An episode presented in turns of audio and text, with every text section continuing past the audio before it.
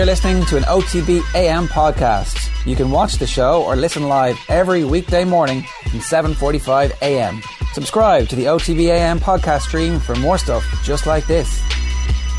It's 7:45 a.m. on this Thursday morning, and you're very welcome along to OTB AM. Plenty of GAA coming up in the next hour this morning. We're going to be looking ahead to the football and to the hurling leagues in the company of Anthony Moyles and Tommy Walsh will be making his return to OTB AM this morning. We're also going to be speaking to Chris Draft after nine o'clock this morning. He's a former linebacker in the NFL. He used to play for the Rams and he's come up uh, against Tom Brady as well a number of times. So it'll be interesting to get his take on the Super Bowl in a couple of weeks. If you've got anything you want to get off your chest, we'd love to hear from you. You can tweet us at Off the Ball, or you can comment on the stream if you're watching on Facebook or on YouTube. Conor McKeown, the GAA writer with the Indo and the Herald, is with us this morning. A very good morning to you. Morning on. So we're going to get through the back pages uh, in a few moments, and I'm not here to say that uh, the GAA is, is a big deal for the first couple of months of the year.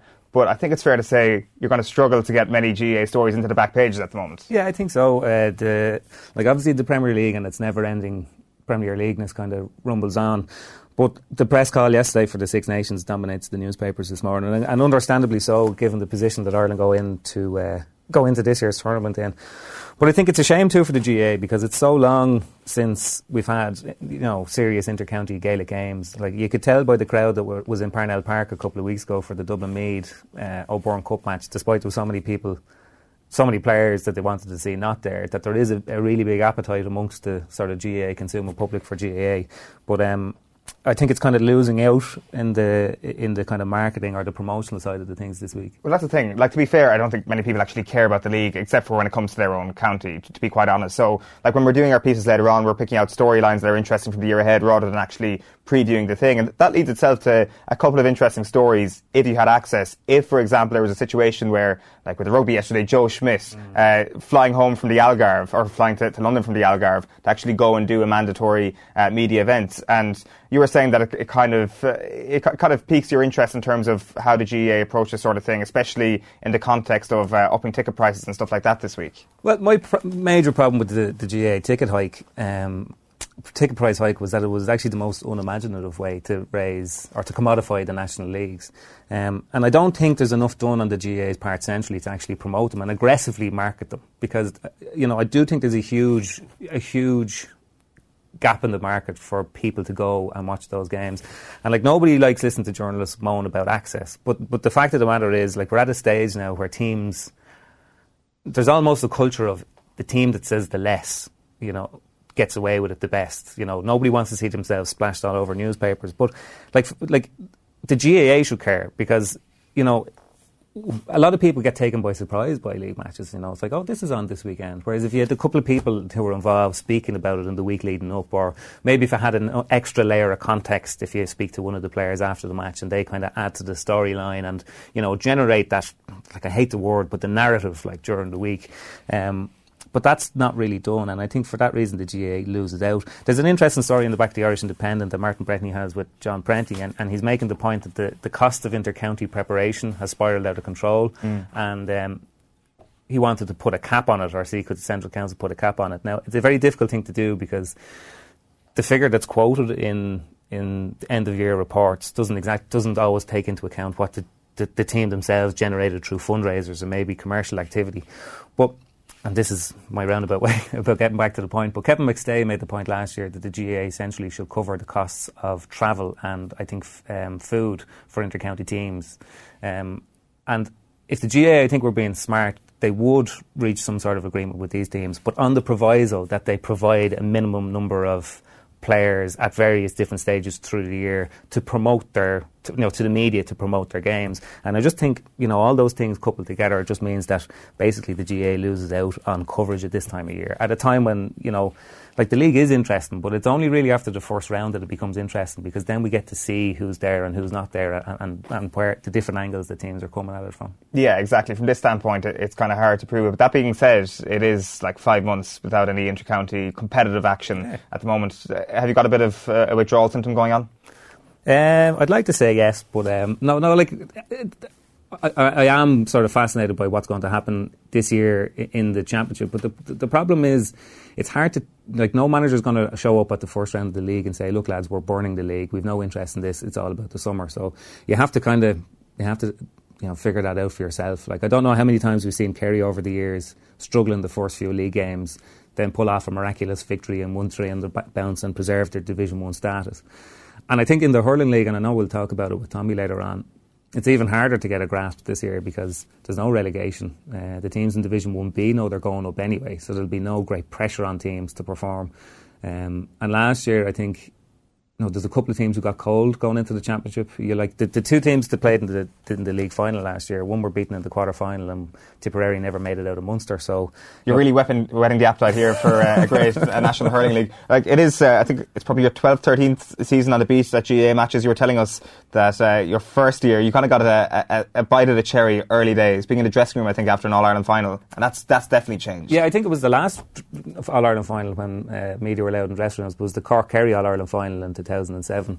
Uh, and I remember remember being in there afterwards, and, and, it was just the thing that people did, you know, after those matches. Now, you know, I don't think going into the dressing rooms is a particularly uh, good way of, and, and because it's no longer the done thing, I think players would be very sceptical of people encroaching onto their encroaching onto their dressing room space afterwards. But um, who did you chat to? Uh, we, we, spoke to Declan O'Sullivan and Paul Gal. It was one of those ones where you just spoke to everybody. You yeah. know, everybody spoke. It was a little bit like you know you see them in the in the Super Bowl after after Super Bowl games. It's a it's an open kind of door policy, and you know particularly with winners, like they're always in, inclined to talk. Whereas now, like the team that wins the All Ireland come out of a dressing room and um, you know they're trying not to make eye contact with you as you're standing by the bus looking for a quick word. So, sorry, the culture around that whole thing has changed, and, and I think the GAA should be a little bit more proactive, uh, you know, about encouraging these things because, like, there are great stories out there, you know, but it's a little bit like the one about, like, Limerick hurlers are All Ireland champions, but if you know, if the 15 of them walked in here now this morning, how many could you name? Yeah, well, that's true as well. I, am going to make one prediction for this weekend. So, in the Hurling League Division 2B Round 1 at Páirc Esler, you've got Down hurlers against Derry hurlers. I dare say no media are going to be allowed into the Derry dressing room afterwards. No, apparently they've invoked a media ban, which is, like, you know, the Derry hurlers are as entitled, I think, to invoke a media ban as anybody else. But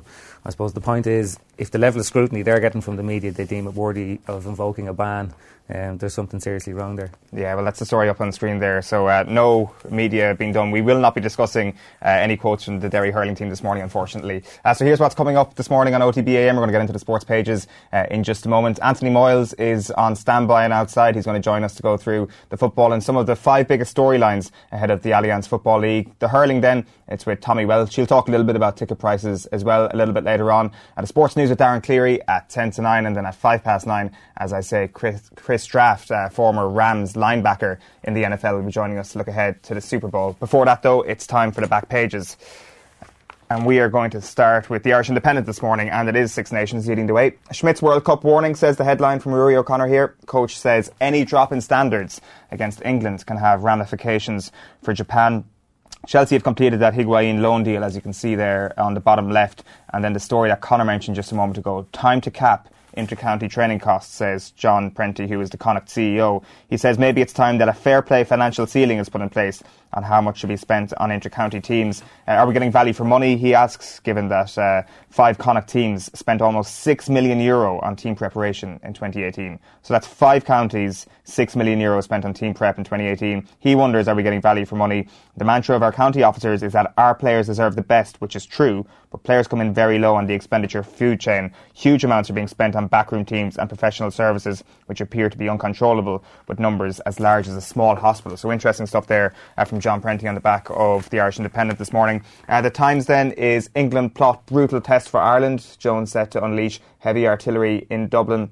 Fulham Stars uh, assault arrest then, says Matt Hughes. So uh, Aboubakar Kamara has been uh, banned from the Fulham training ground and suspended indefinitely after uh, actual bodily harm was caused and he was arrested. So that's a, a, mad story there. He's caused a bit of trouble, of course, over the last couple of weeks. Uh, Claudio Ranieri, of course, is unhappy with him after stealing a penalty off Alexander Mitrovic over Christmas and apparently he had to go physically at Alexander Mitrovic during a yoga session at Fulham's training ground. So uh, it's a, a fairly ironic story there. And Higuain can score 30 goals, that, that same story there on the back of the Times Ireland edition. The Racing Post this morning then is penalty notice. Semi final decider could go all the way to a shootout. It's Chelsea against Spurs in the Carabao Cup second leg semi final tonight and it kicks off at 7.45. Of course, Manchester City winning 10 0 on aggregate against Burton Albion. They're awaiting the victors of that in the final next month.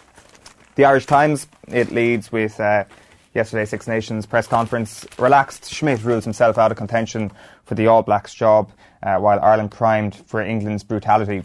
There was this interesting moment yesterday where Joe Schmidt comes out to the media and says, uh, I've been speaking to, to Eddie there and he plans to, to drop a few more grenades. Almost the, the mask has slipped a tiny bit between this idea that Schmidt and uh, Eddie Jones should potentially hate each other, but clearly they don't. Clearly Schmidt just kind of finds him rather amusing. Uh, yeah, like I, I, don't know whether it was just Joe Schmidt being, it's the same, uh, same story on the back of the mail, bring them on, but um, I don't know whether he was being deliberate in diffusing the Eddie Jones sort of villain character, but that's essentially what he has done here. Because I think we'd all like to think that you know there's this massive tension between the two, and that every time Eddie Jones says something that's designed to provoke outrage, everybody gets outraged. But I think by kind of deconstructing it here, as Joe Schmidt has done, I think it probably takes the sting out of it. Whether that's does that benefit us though? Well, the, like the idea that everybody's talking about Eddie Jones and him being a really nasty man in the lead up to Ireland England games.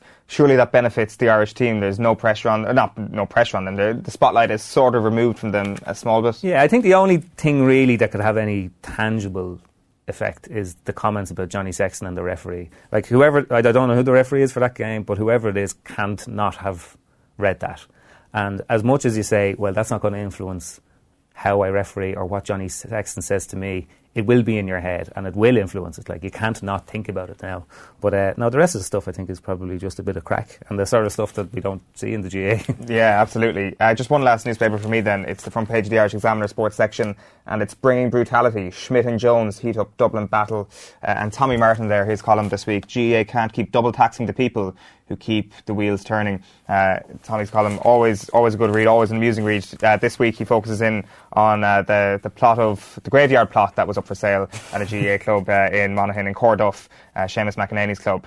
Uh, inevitably, death will come to us all, McEnaney said with a Beckettian flourish. So this prize really is priceless, he says. uh, presumably, Banty will take MasterCard, says Tommy Martin this morning. So uh, he talks about how uh, these volunteers are going out of their way sweating it to make the money for their club at the moment and being as creative as they've ever had to be because, you know, Strictly Come Dancing is no longer a suitable way of making money for your GAA club. And then suddenly you've got to pay extra going into to a GAA match at the moment, which is a fair point. Yeah, absolutely. And, and the hidden costs, I think, of being a GAA. You know, people say, well, GAA members you know, that they feel like they're sort of more invested in the thing, so therefore they should have more of a say in how much they pay. But it's true, like they are like literally invested in this whole thing. You know, they mm. pay out an awful lot of money to be part of the GAA, to contribute to the GAA, um, and I think it's inevitable. I don't think like I, I don't think Croke Park will have been taken by surprise by the backlash to the ticket price hike. It was never going to be popular, but I suppose the extent of it might have the extent of it might have put them on the back foot a small bit.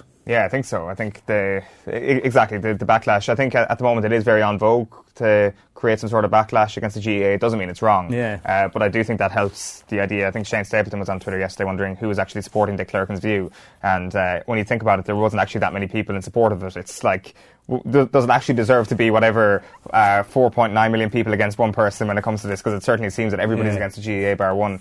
Uh, but I think on this one, I think the majority are, are, probably well informed because they're the people who are voting with their feet and going to games and actually putting their hands in their wallet to actually pay for this.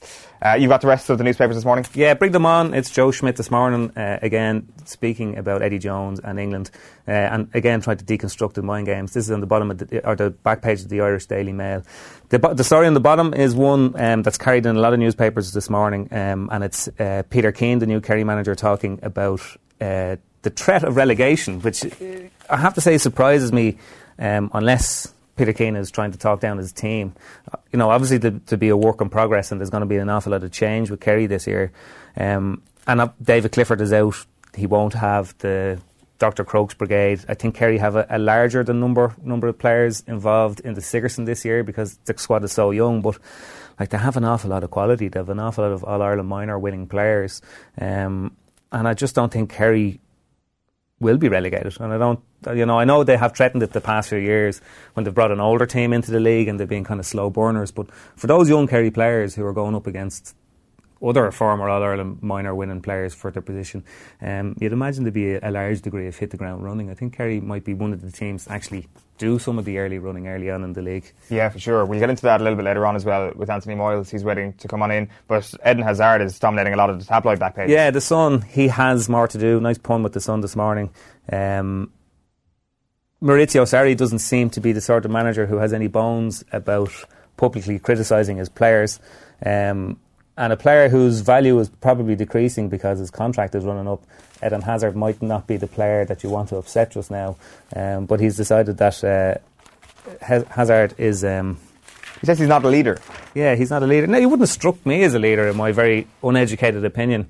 Um, you know, a, a, guy who's kind of an artist like that. I, I, don't see him kind of driving the team forward in a in a Roy Keane style uh, gambit from midfield. Well, the thing is, he has captained Belgium 28 times, um, and like that was during the World Cup as well last year. So he's got the, the captaincy material that was clearly deemed good enough from a, a Belgian point of view. Whether or not it's true, it doesn't really matter because Maurizio Sarri should wake up and realise that this is a bad, bad idea. First of all, to do it on Saturday night, but then to double down this week uh, ahead of uh, a Carabao Cup. Well, you have a situation at Arsenal with uh, Mesut Ozil and Unai Emery as well, and uh, I have I have Ozil and um, or maybe I'm being lazy about this, but I have Ozil and Hazard sort of categorised as similar kinds of individuals who want to do a similar amount of work off the ball, um, and maybe that's just a gambit from from the two managers to try and get a bit more work rate out of the pair. Um, but it's not going to end well for Sarri, I don't think. Yeah, I would say Hazard probably has the capacity to do more work, but I'd say he also has the capacity to sulk just as much yes. as Ozil. Yeah, exactly. Uh, the star, same back page, he, actually the same headline, he has more to do. And they touch on the Martin Ferris and the Dáil yesterday speaking about GAA ticket prices. Um, and, and uh, like, like a lot of people just making the point that it's not like John Horan saying that the, the economy is strong. Um, you know, it's never a good idea to, to kind of cite the economy as being the primary force in your your ticket price hike because for a lot of places and for a lot of people affected, the economy actually isn't very strong. Yeah, um, especially when the, a lot of the tone and we talk about the, the sort of anti-GAA sentiment that kind of exists around the country and the feeling that a lot of it is Dublin centric that idea of the economy recovering quickly will not help that view whatsoever because the, eco- the economic recovery has been very Dublin centric. Yeah, and look, the other thing is it's one, like you know, economy being strong is a very you know, loose phrase. It's a loose phrase, and like you can you can produce as many statistics to say that it's not, to say that it is. You know, house prices in Dublin being higher is only really a sign of house prices in Dublin being higher. So it's true. Now, if you're travelling from, uh, you know, I don't know, there's probably a couple of major distances for hardcore supporters to be travelling this weekend, and then to be charged an extra fiver on the gate. Um, yeah, I'd say they're not going to be too uh, too convinced by the the, the, house prices in Dublin that it's worth the extra fiver. Uh, the Mirror this morning, um, Paul Scholes, uh, often outspoken critic of Jose Mourinho's reign. Jose's United were S asterisk asterisk asterisk E. So shite. shite. That's, um, it's probably not the first time he said it, but um, it makes for a it makes for a readable back page. It does. It makes for a readable back page. But to be honest with you, his uh, interview that he's done this morning, um, where is it here? He's spoken to James Ducker, so it's carried from the Daily Telegraph and. Uh, printed in the Independent this morning is actually really interesting. Uh, he just spoke about boredom, really. He speaks about the desperation that he wants to get back into some sort of managerial role. Of course, he's been linked with Oldham. He hasn't ruled, ruled himself out of the job just yet. Something may or may not uh, come up.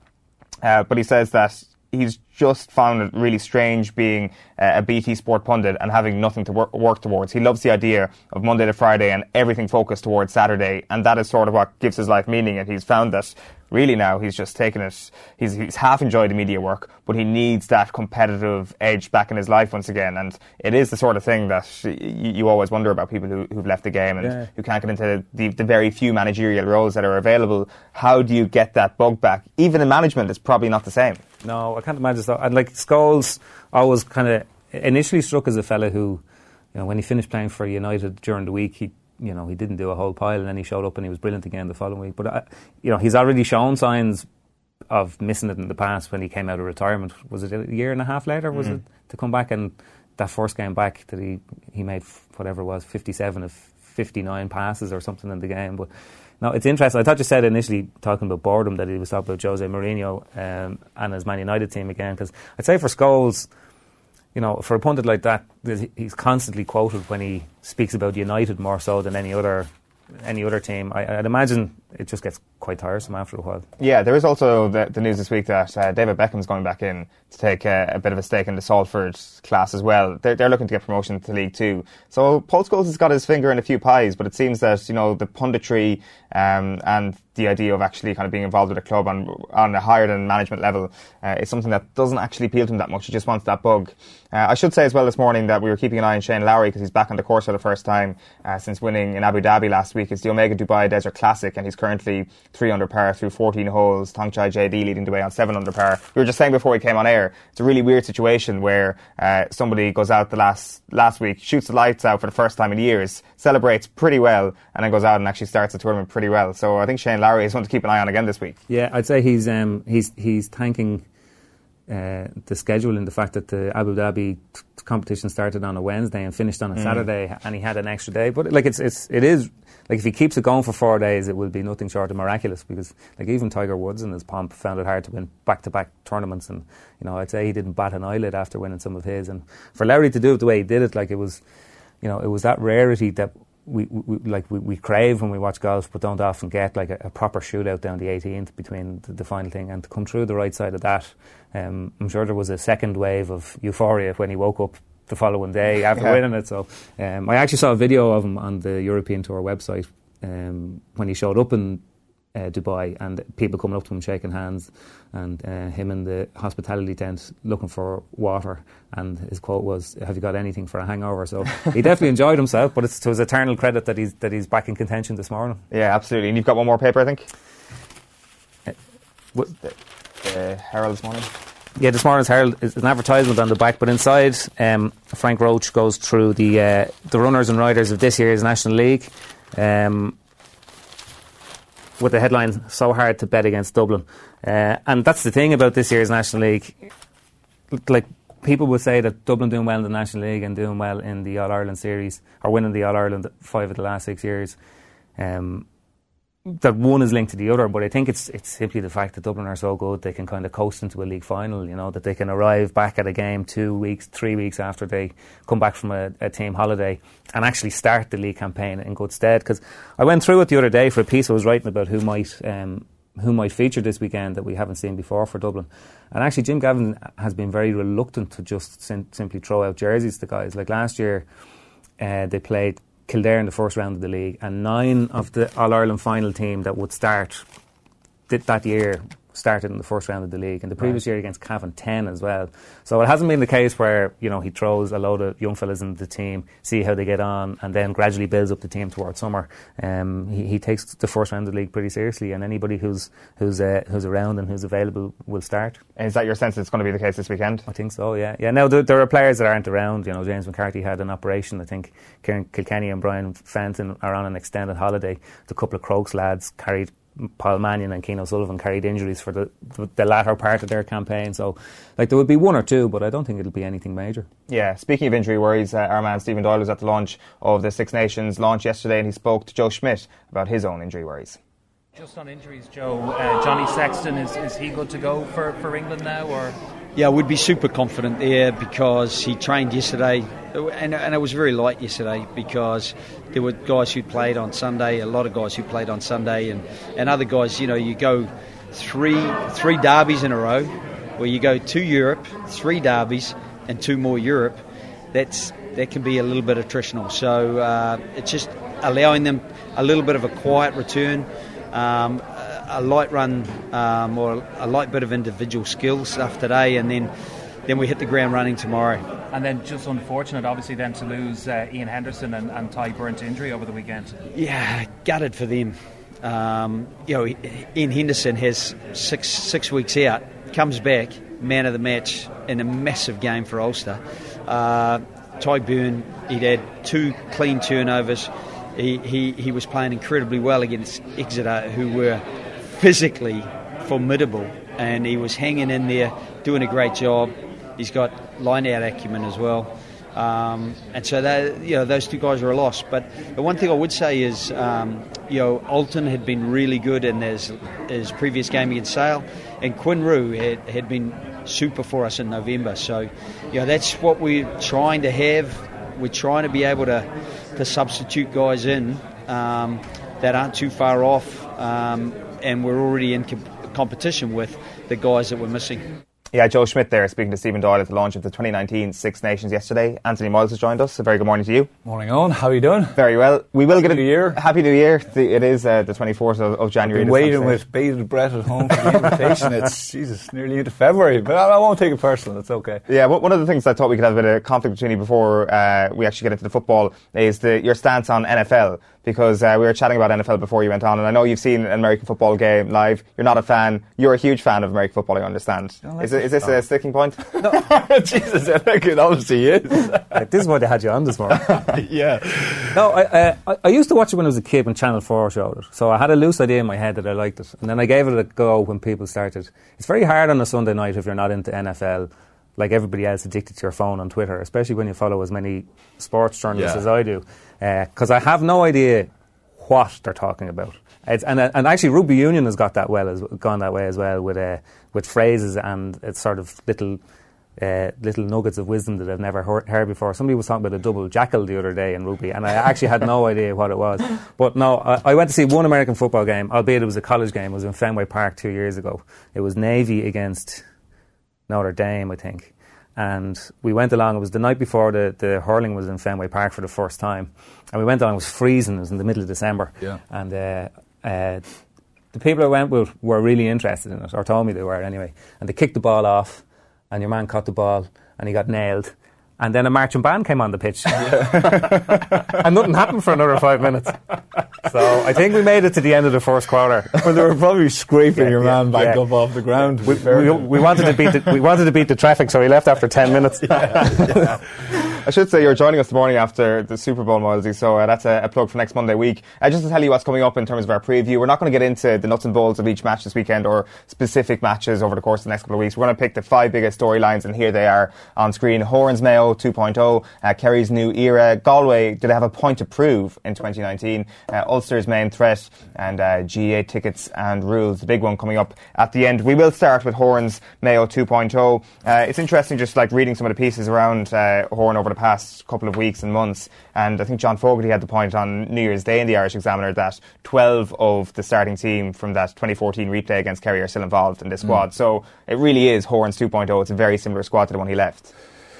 Yeah, and, and I suppose there's two questions with that. Is like, is he comfortable with that? You know, is he comfortable with those types of players and the players that he obviously knows and he trusts them and everything else? It's an interesting thing about even just the Horan question. Like, I mean, did he feel that it was?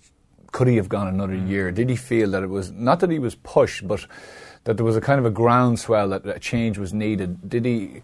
Did he listen to the players? I think he was a guy who was very, very in tune with the players, and even chatting to him from matches we did, you know, he was he was very, very deep in with the players. He was a kind of a guy. Some managers, I think, take a step back from players and kind of say, "Listen, I'll I'll I'll lead from here. We'll delegate, and then you look at when some fellas are literally they know what you have for breakfast. They know your girlfriend, your wife. Did you know they're sort of really into it. He he strikes me as that type of a guy, and and from what I know of him, you know, he used to spend so much time even talking to the lads say 25 to 30 on the panel, even more so than the 1 to 15. So I'd say he intimately knows the guys then who've come into the panel or into the team over the last few years. Um, I think it's a situation whereby is then the other question is is the talent there? You know, have they actually got the talent in the county? You know, to kind of really make wholesale changes and it's questionable. Um, it's interesting to see that he has probably put two fellas in this this weekend in the forward line because you know he would have agreed over the last number of years that they have to unearth at least one, if not two forwards, to supplement what's there, and probably. You're really pushing to three now, considering everything that's happened. We can see it up on screen here. I presume you're talking about Brian Reap and Conor Yeah, Diskin. Conor yeah. Diskin's first uh, league start for Mayo. Uh, yeah, and like then the rest is all very same, samey, same. You know, like I mean, it really is. Like I mean, you've got you know, and you've even got a few fellas who've just been kind of you know recirculated, like Vaughan in midfield. You know, stuff like this. You've, your half back line is pretty much the half back line of last year. You know, you've Higgins again in there. So it's look. I think I think he realizes. For a new manager, you don't want to go. You, you certainly don't want to be going in and getting starting getting tanking. You know, in the first few league games. You know, the league is massively important relative to the way it was, say, five or ten years ago. It just is, from a preparatory point of view, from you know just your standing, from all the stats with regard to teams that do well in the championship, generally do well in the league, all that kind of stuff. So you have to have a, a, a, some semblance of form coming through it, albeit that you have to try to mix things in and try to unearth one or two guys, and really that's all you need.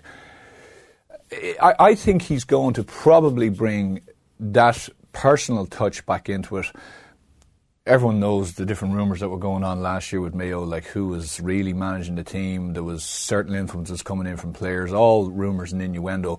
But I think Horan would be a strong enough character, and I think the the, the, the esteem that he's held, I think within the panel certainly was held. I think would be strong enough to win over those guys and to say, listen, we're going to do it this way and we're going to do it all together type thing. Um, I think he has a really good shot this year, although you question are they still again on the road too mm. long? You know. Well, that's the thing. It, it, seems that every year it's kind of like a now or never situation with Mayo, and that's been the case for the last couple of years. They have had a longer layoff though from last summer. I wonder is that going to help the likes of Andy Moran and get a bit more in the legs? But it does seem that well, the, the, last three All Ireland finals that they've lost, or maybe even including the semi final in 15, the replay. Um, I remember distinctly standing in the press box when they'd lost an All Ireland final and somebody saying to me, well, that's them finished. They yeah. definitely can't come back yeah, next year, yeah. and they always have. Mm. So until they don't, I, I, don't think you can you can question that. But just on that team, like the, the, the, couple of new players that are in it are in the inside forward line, and like Andy Moran's going to be in the inside forward line. Cillian O'Connor's going to be in the mm. inside forward line. So, like you know, Diarmuid O'Connor still has to come back into, or he's playing midfield. Sorry, he's, he's going to push into the forwards, obviously. Yeah, but like, it's like Seamie O'Shea back. Like I think James Hornby one of these managers that would look at it and say, look, here's the, here's where the team was. If everybody improves by two percent, that goes a long way to making us better. And like Paddy Durcan had a brilliant year last year. Um, Lee Keegan didn't because he was just coming back after a really bad memory, hurt his yeah, shoulder against yeah, Tyrone that yeah. day. Diarmuid O'Connor last year in the game against Kildare in Newbridge was absolutely exceptional. And, and O'Connor had struggled for a couple of years after, with injury after having a brilliant debut year and following year. So they're the guys actually I think who could make a big difference for Mayo this year. Like, but but like you know, you're still going to need one or two fellas to come along because you have to ease the load on Andy Moran, and you have to, like you can't play Keith Higgins in every single match. It's just not fair. So you're going to need a, a deeper squad. But I think the guys who are the guys who are already there, if you can make them a more efficient team, I, would see Horan as I see Horan as kind of focusing more on that area because he knows that they have like they've, they've so much experience of big games. They've beaten every team in the championship. A lot of these guys run the 2011 or 2012 team that beat Dublin in the semi final. Yeah. So they have that experience, even despite the fact that you know, they haven't been able to beat Dublin in an All Ireland final. So, like, if you know they can go toe to toe with Dublin on the biggest day, albeit they've, they failed to do the bit at the end where you win it, I think you'd be very reluctant not to pick them. Mm. Is it harder to unearth scoring forwards? Is that just an issue uh, around the country in GAA? Because you look at the new players that Mayo have brought in over the last couple of years, like your Eoin O'Donoghue's and your Stephen Coen's and stuff like that, who I think have been very impressive. O'Donoghue in particular last year was brilliant at cornerback. Is it just harder to make it as, as a forward at the moment? I think I think the, the, the, the like I mean the problem for a scoring forward is obviously um, the whole concept now of forward play you know, so it's even changed over the last number of years. You know, if you were a half forward or, or, even a corner forward, you were expected to work and work like a dog, you know, so up and down the pitch, up and down the pitch. So then the onus really came on one or two guys. And they've had some good forwards in the last number of years. Like O'Connor is as good as you get. Andy Moran was blowing the lights out. So you've had fellas who've been in or around, you know, getting all stars every year. So you're trying to unearth not just a decent forward, you're trying to unearth a forward who could go and put his hand up for yeah. an all star. That's what you're trying to that's unearth. That's that's a bit more difficult than just unearthing a fella who's going to get you maybe five or six scores a game with a couple of frees or whatever. Like that, everyone is trying to get that, but you're trying to get a guy who can come toe to toe with, you know, Philly McMahon or Johnny Cooper or whoever, or a packed defence and really stand head and shoulders above everyone else. Uh, that's tricky, and it's also tricky from a perspective of like these lads coming in, they're not stupid. They're not in, in, in, a bubble. They're going to know the pressure that's being applied upon them, even within the county and outside the county, that they have to be the next Andy Moran. That's a lot of pressure on fellas because we've seen them come and go. You know, you know, you've you've had different guys over the last number of years who've, you know, all of a sudden, you know, this is this, this is the guy really to take on the mantle, and it just hasn't happened for whatever reason. Yeah. Um, I think like the the one thing that I've you know, from knowing James in, in the small way I do, and just speaking to him with regard to football, like he is that type of fella who who who will give a guy confidence and who will bring him on. You know, he's not like a listen. Uh, he, I'm sure he is ruthless, but he's but he's at the same time he's very aware of the situation that fellas are coming into, and I think he will try to help guys on and pull the best out of them, and that's why I think you're right in saying that they were really running without two of their main players last year. You know, uh, uh, and Keegan was a massive loss. They lost their midfield. Was it, sorry? They lost their midfield Correct. for, for Newbridge. Yeah, yeah, yeah, and they have to. But but to be fair, O'Connor's performance He was brilliant, yeah. was absolutely like I mean at one stage I saw him remember he was running and he got like a cramp in his calf muscles and he was kind of hobbling on the floor along. the side. yeah, and he was still winning the ball. and I was kind of going this lad like he was literally dragged off on the stretcher. Yeah. You know, so he was and he was and I would have always sorry not uh, not that I questioned his just sometimes at half forward, you'd see him a bit, and then you just see him kind of go out of it. You know, and remember, wasn't he sent off then uh, uh, against Galway? Wasn't he sent off against Galway? And I was kind of going like, you know, he didn't he didn't seem like a very um, happy character in that camp. He didn't seem like a guy who was really enjoying his football until actually that game where he just absolutely emptied it. I think it was kind of anger out of anything else. It was just that whatever he channeled that day in Galway into the wrong places, he channeled it into the right places in Newbridge. Unfortunately, just couldn't Yeah. pull them over the line. He almost did. He almost did, yeah. Um, and speaking uh, of like uh, uh, kind of a, an older panel and the, the aging nature of that Mayo team, Kerry are quite the opposite at the moment. They've had a bit of a, a clear out uh, over the winter. Connor, you, do wonder if there's actually a bunch of young players who've won minor All Irelands from the very start of the run that are actually ready to step up and fill the void. Well, my only thing with this, and I know that Kerry, a lot of people in Kerry are saying and have been saying the last couple as well, it's a different thing having an All Ireland minor winning team and having an All Ireland senior and turning one into the other. But like, is is it not better to have the All Ireland winning? Like, if if a county like say Roscommon or Cavan or Kildare, like a county on the the sort of the fringes of the elite, if you want to put it that way, of the last few years, if they had five All Ireland minor winning teams in a row, I think we'd be sitting here saying they're going to shake a leg here, like go for the All Ireland. And Kerry are the, are the county that's best set up to harness that talent. As in, they won't lose very many of them to Australia. You know, f- football is valued in such a way in the county that they'll probably get good jobs. Um, they've a brilliant club set up down there with lots of really good competitive games all year round. So, like, if anybody's going to harvest it, it has to be Kerry. And like, they have more potential than any. Like, clearly, they've more potential than any other county in the country at the moment whether they achieve anything at senior level comes down to management now, which is why I think Peter Keane's a very interesting figure for this league because, like, like Eamon Fitzmaurice always said, like he was asked every year, and he said, "Look, I pick the best team, regardless of whether they're young players or whether they're older players." And I think it was the right thing to do in the context of each individual year. But if your medi- medium term goal was to build a new team, was to actually harness all the potential of these All Ireland minor winning teams, at some stage the right thing would probably to have been to, to, to say, okay, I'm putting all these guys in, I'm going to give them a chance. If they underperform, they're going to get another chance, and then they're going to get another chance, and eventually they'll become a senior team. Because what Peter Keane has inherited is is a brand new kind of fresh team. And other than David Clifford and Sean O'Shea last year, there weren't too many players to come through. From And the they're from the young, the younger side They're of from the the, younger the side five in a row. yeah. So, like, are you worried about the progress of the start of the five in a row, the 2014, the class of 2014 and 15?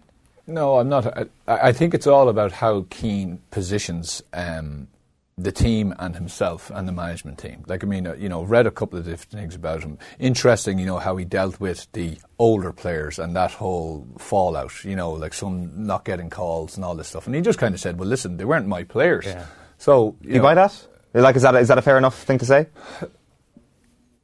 again, um, like you know, management is all about, I suppose, you know, principles and making stands on certain things. Uh, so if he rings Donaghy, he rings Marr, he you know he starts making phone calls around, explaining himself. And he's already explaining himself. Whereas he, you know he comes in and says, "Listen, I have a brand new clean slate."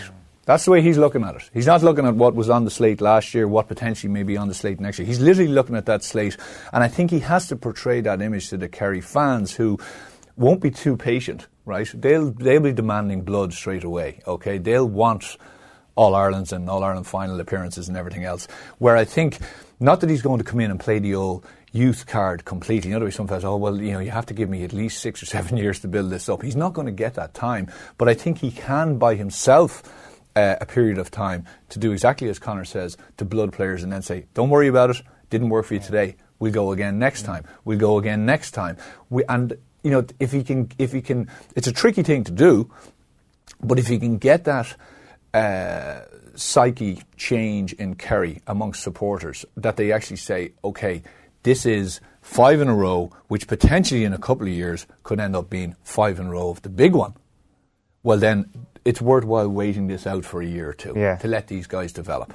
Those You know- couple of years have already passed, though, haven't they? Those those crucial waiting years. That's, it doesn't seem the patience has come. No, because I think I think I think he had I think he still had a, had had you know I think sorry Fitzmaurice had had had remnants too. I'm I'm picking the best team, so the best Yeah. team was then, you know. Whereas Keane can come in and say, listen, I am building for 2020, 2021. He doesn't have to actually specifically put a year on it, but he can say this team has a massive role. This team maybe are underdeveloped with regard to X, Y, Z relative to the top one or two teams, but we are definitely knocking on the door. And I would expect them to be knocking on the door. From talent alone, they'll knock on the door.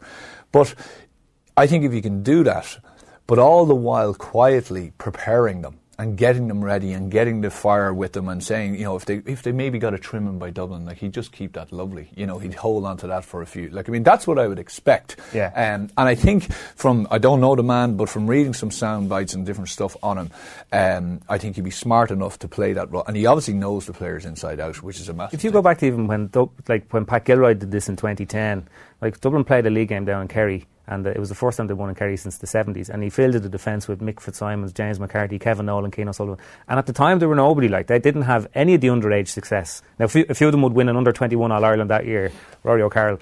But he went with them in every single game, and he backed them in every single game, regardless of how it went. And they had a couple of blowouts. They had the Meath one in 2010. Um, but he just went with it and said, look, we're sticking with this. And they've gone on to backbone the defence that's won that many All Irelands at senior level. And in terms of what they achieved at underage and probably ability at the same age as the Kerry lads are now, I don't think they would be at the same level. No. Uh, I want to talk about Galway because it's a very interesting one for Galway because there is a sense of backing up what they did last year. Uh, I don't think many people give them the credit for what they achieved last year, but maybe the people not giving them the credit are actually right that maybe they didn't deserve to be a top four team as some people described them as. Is that too harsh a thing to say?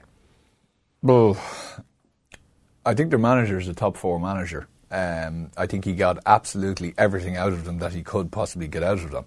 Um, I think they're a team that, more so than a lot of teams, I think they analyse the opposition and they decide, okay, we are going to play in this specific particular way to beat this style of uh, uh, opposition, right? So, you know, a lot of people said last year, "Oh, very, very negative, negative." I didn't actually truck with that because they were they were quite expansive when they needed to be. So yes, for certain games they decided, right, we're just locking this one down, like the, the Mayo game last year. But then, you know, if they if they if they smell blood, they were able to change things, alter things, put more fellas up top rather than having say just one or two. Um, I think they'll continue to do that. Have they the talent to go? I think I think what will happen is the surprise of Galway. Instead of teams now expecting Galway to analyse them, I think you're going to get a lot of teams who are now going to be really focusing in on, on them and saying, okay, here are a number of weak links that we can really go at. Now, I'm not saying teams didn't do that, but you know what I mean? They kind of, they kind of, not that they came out of nowhere last year, but they brought a level, I think, of a, a, certain completely different. His, his game changed massively from kind of 17 into 18. I think the style of play did, you know, and I think they caught a, a number of people kind of on the hop. Um, and I just think I think they will. I think Mayo will up the game, so I think they'll have it a little bit more difficult. I still think they're up there, top six, top eight. Like I mean, no Ah, doubt yeah. about that. Like the thing about it is, it's how about Galway taking the next step. Like they, like they won Connacht last year. They beat Kildare and Newbridge. They, they beat Kerry and Croke Park. But they only lost to Dublin in All Ireland true. semi-finals. That's true. So, Yeah. Like the next level is a pretty big, big step. Yeah. You know, and that's, you know, that'll be the big. Like people t- are going to start talking soon enough about Dublin and the five in a row. But like the question about Dublin isn't really a question because we know from experience that Dublin will be of a certain level. That question is nearly a question about the contenders. Like where will Mayo be? Where, where will Kerry be? Where will Galway be? Donegal, Tyrone? When you get to that part of the season, uh, and that's I think the more interesting storyline over the next few weeks. Big thing that he did do is he got this, um, which which is massive for him, and and, and I think it, it's it's even bigger than unearthing players or anything like that. Is he got he got that idea that Galway are a soft touch at times gone. That definitely Yeah, changed yeah. last year. There's no That question about that. Pe- people didn't go, this is just going to be a shootout, you know, 212 to some. People went, okay, this is a dogfight. Yeah, And he, and he has that now. I don't expect that to change. It's just more with a re- potentially resurgent Kerry and Mayo. I do wonder if everybody's just going to bump down the pecking order a little bit and to, to try and replicate that, uh, what they did last year. This year is going to be a little bit tougher for them. Uh, I did want to ask, uh, in terms of replicating last year, about Tyrone and just generally about the threat from Ulster because I think Tyrone, Monaghan, and Donegal are all in very interesting positions at the moment. Very briefly, who's who's the biggest threat to the All Ireland this year, and in, in, in terms of surprising us, not even the All Ireland between those three. Uh, well, it's hard to say that Tyrone could surprise you because they got to an All Ireland final last Yeah. year. But like, it's interesting that uh, uh, Mickey Harte has brought back in Kyle Coney. Like Kyle Coney did an interview with with Slattery in the Irish Independent last year, and he was he was basically reflecting on the inter-county career that never happened, you know. and now he's back in the Tyrone squad, and we see Peter Canavan's young fella in it as well. And I think there'll probably be like Mickey Harte is nothing if not a pragmatist, and he'll have looked at the last couple of defeats to Dublin. Like that's the, you know that's the only team that have beaten them the last couple of years in the All Ireland series, and say right, what can we do? And I think there might be a change of emphasis from Tyrone this year um, in terms of how they use their forwards. Because like looking and like Darren McCurry is back this year as well. Apparently he was over in America during the summer and he, he had a great season.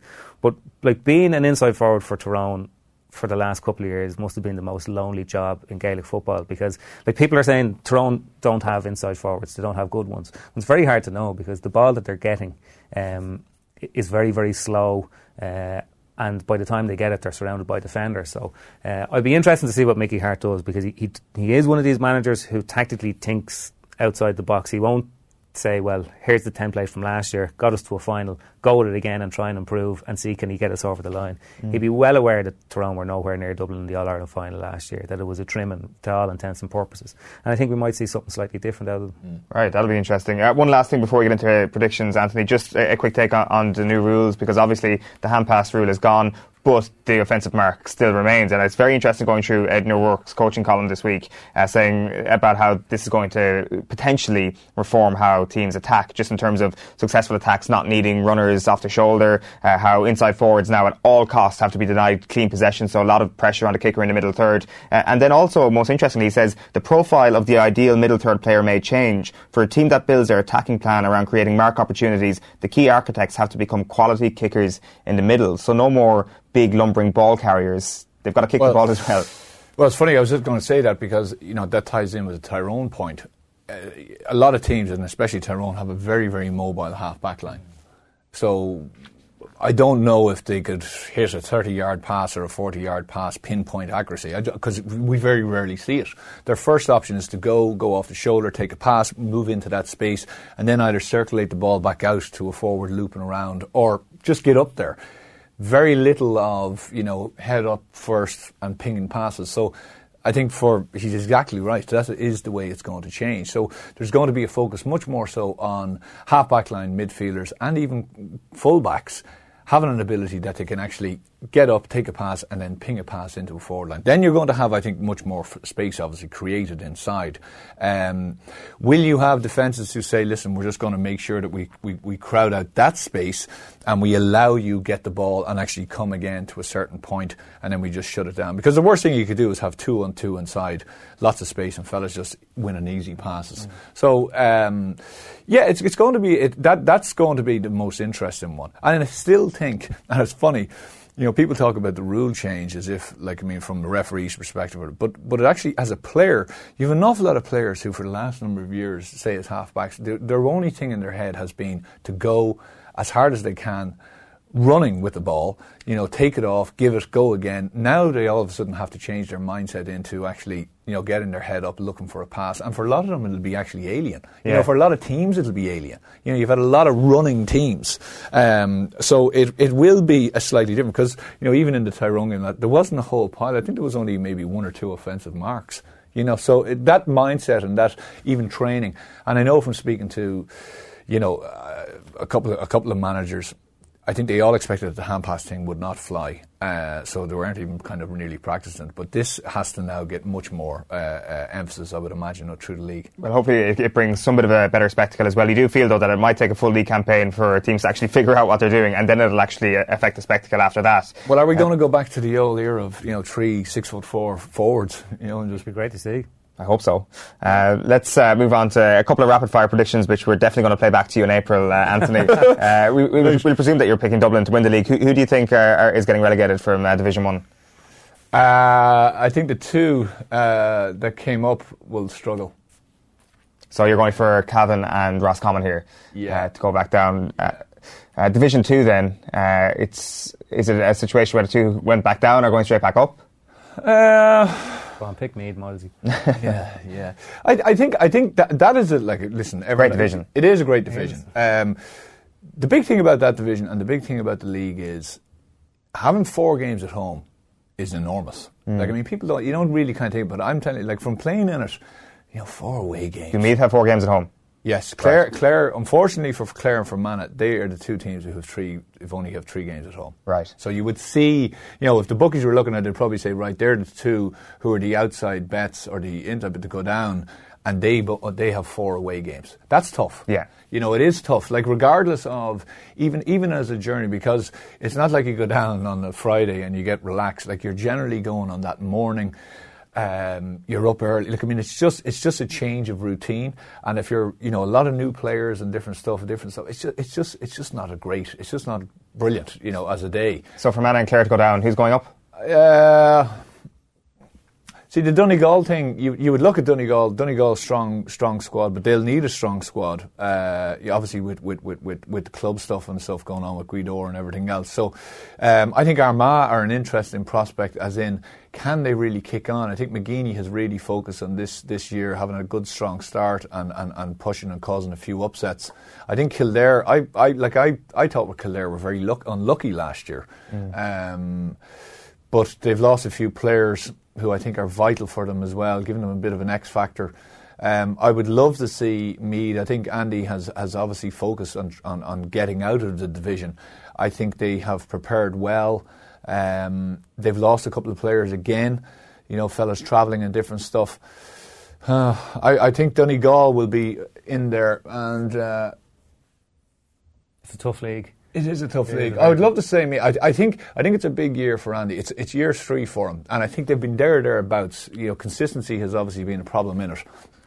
But I think the four games at home will help. It's a big one actually against Tipperary this weekend. That actually first league game could be a big could be a big tell. Tipperary were very unlucky last You'll see if you revise your predictions after the first couple of weeks when we'll have you on again. Uh, we're going to have to move on because we're going to be chatting to Tommy Walsh on the line in just a moment. But first, uh, here's a clip of Dick Clerkin from the show uh, the other morning talking about ticket prices.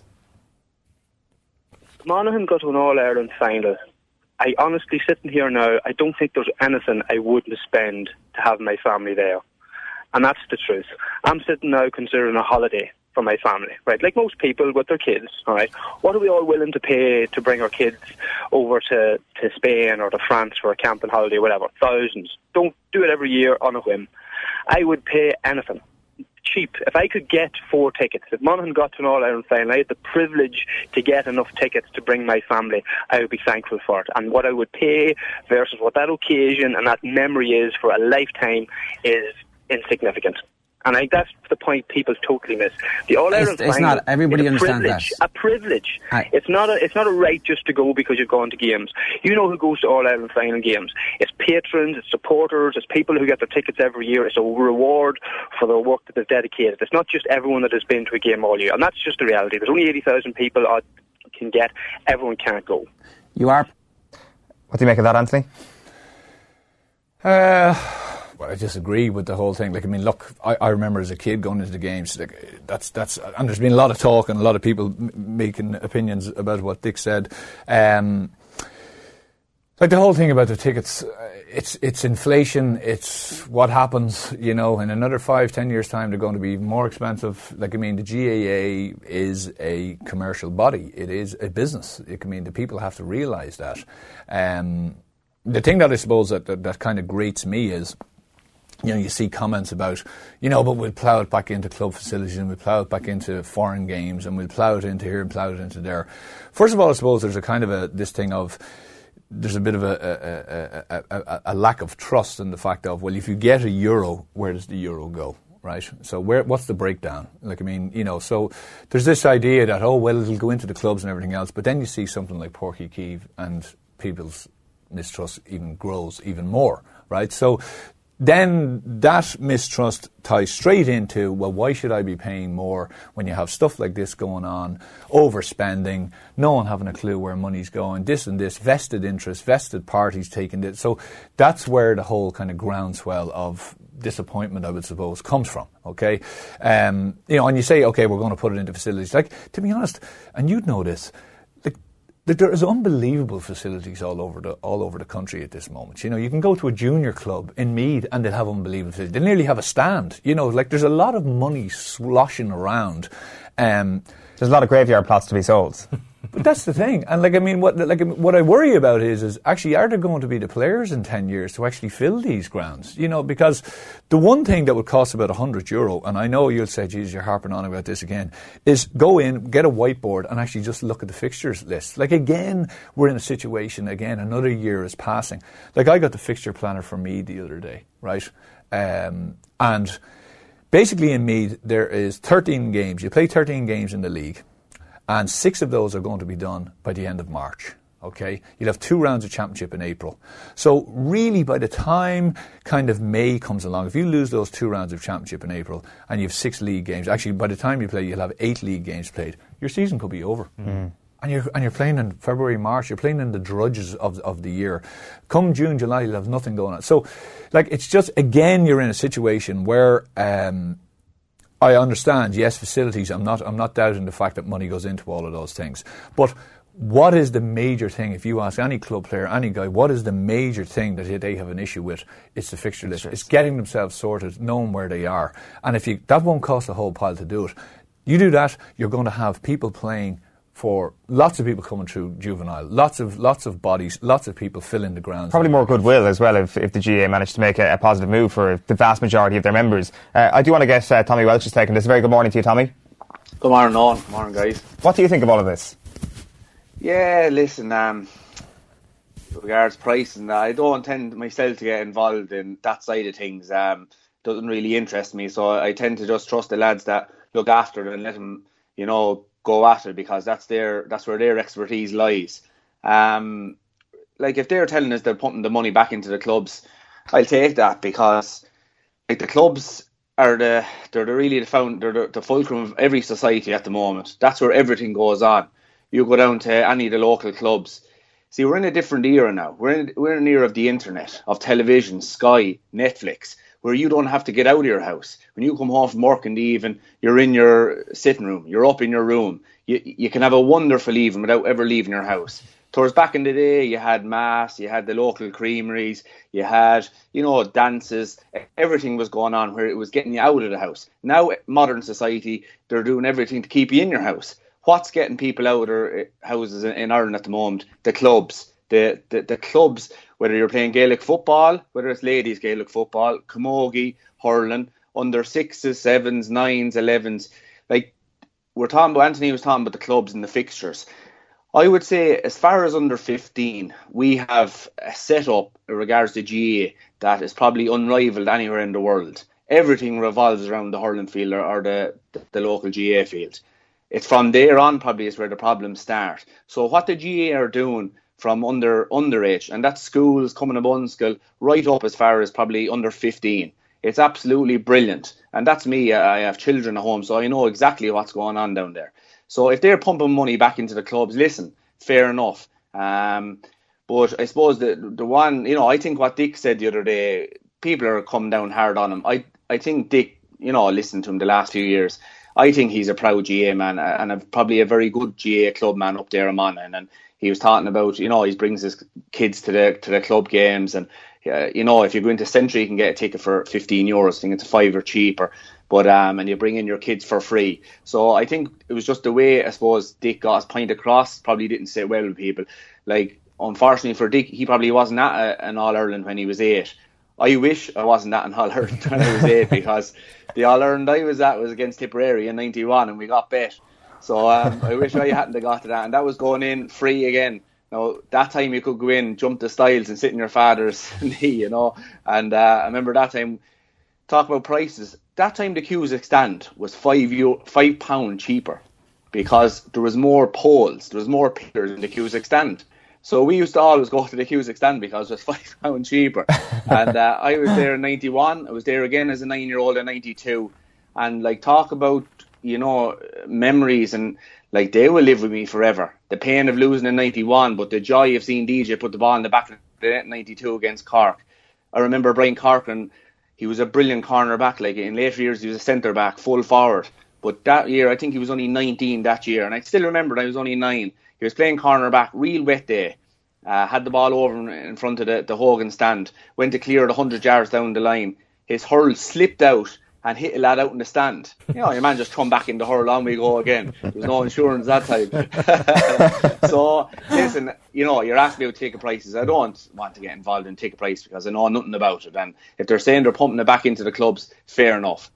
Yeah, just, just one last point before before we leave it, Tommy. Um, like your own namesake, Tommy Martin, in uh, the Irish Examiner this morning uses the, the, phrase double tax, and it has been one of the things that has been mentioned over the past couple of days. The idea that there are club members who are doing fantastic work, and they're also the ones funding the, the raffles and the, the buy a house or win a house competition and all this sort of stuff. And then on top of that, they've been asked because they are the backbone of the people who attend these matches to put up an extra five euro in some cases, thirty three percent in that case, to actually go and attend the game. I think it is that element of things which is annoying some people, Tommy.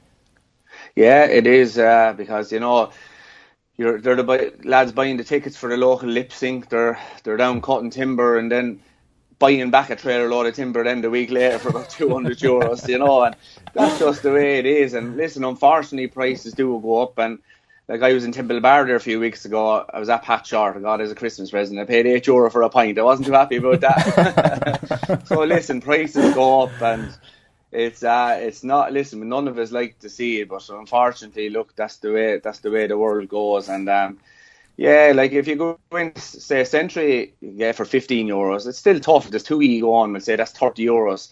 And if you're paying that you know every week and if the, if the if, if the finance guys up in Croke Park have, have, have good reason for doing it, sure, listen, that, that's the way it is. But um, as long as we remember like I, I've heard it during the week, we're comparing it now to professional sports like rugby up in, in Dublin and Thomond Park, and we're comparing it to the Premier League over there. We are not, we can't compare ourselves to them because they are not family sports, in my opinion.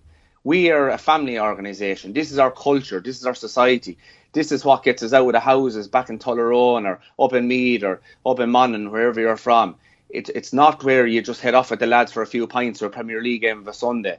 It's not where um, you know you might go up to international man- matches. You might go to one out of three or one out of out of four or go to a November Test.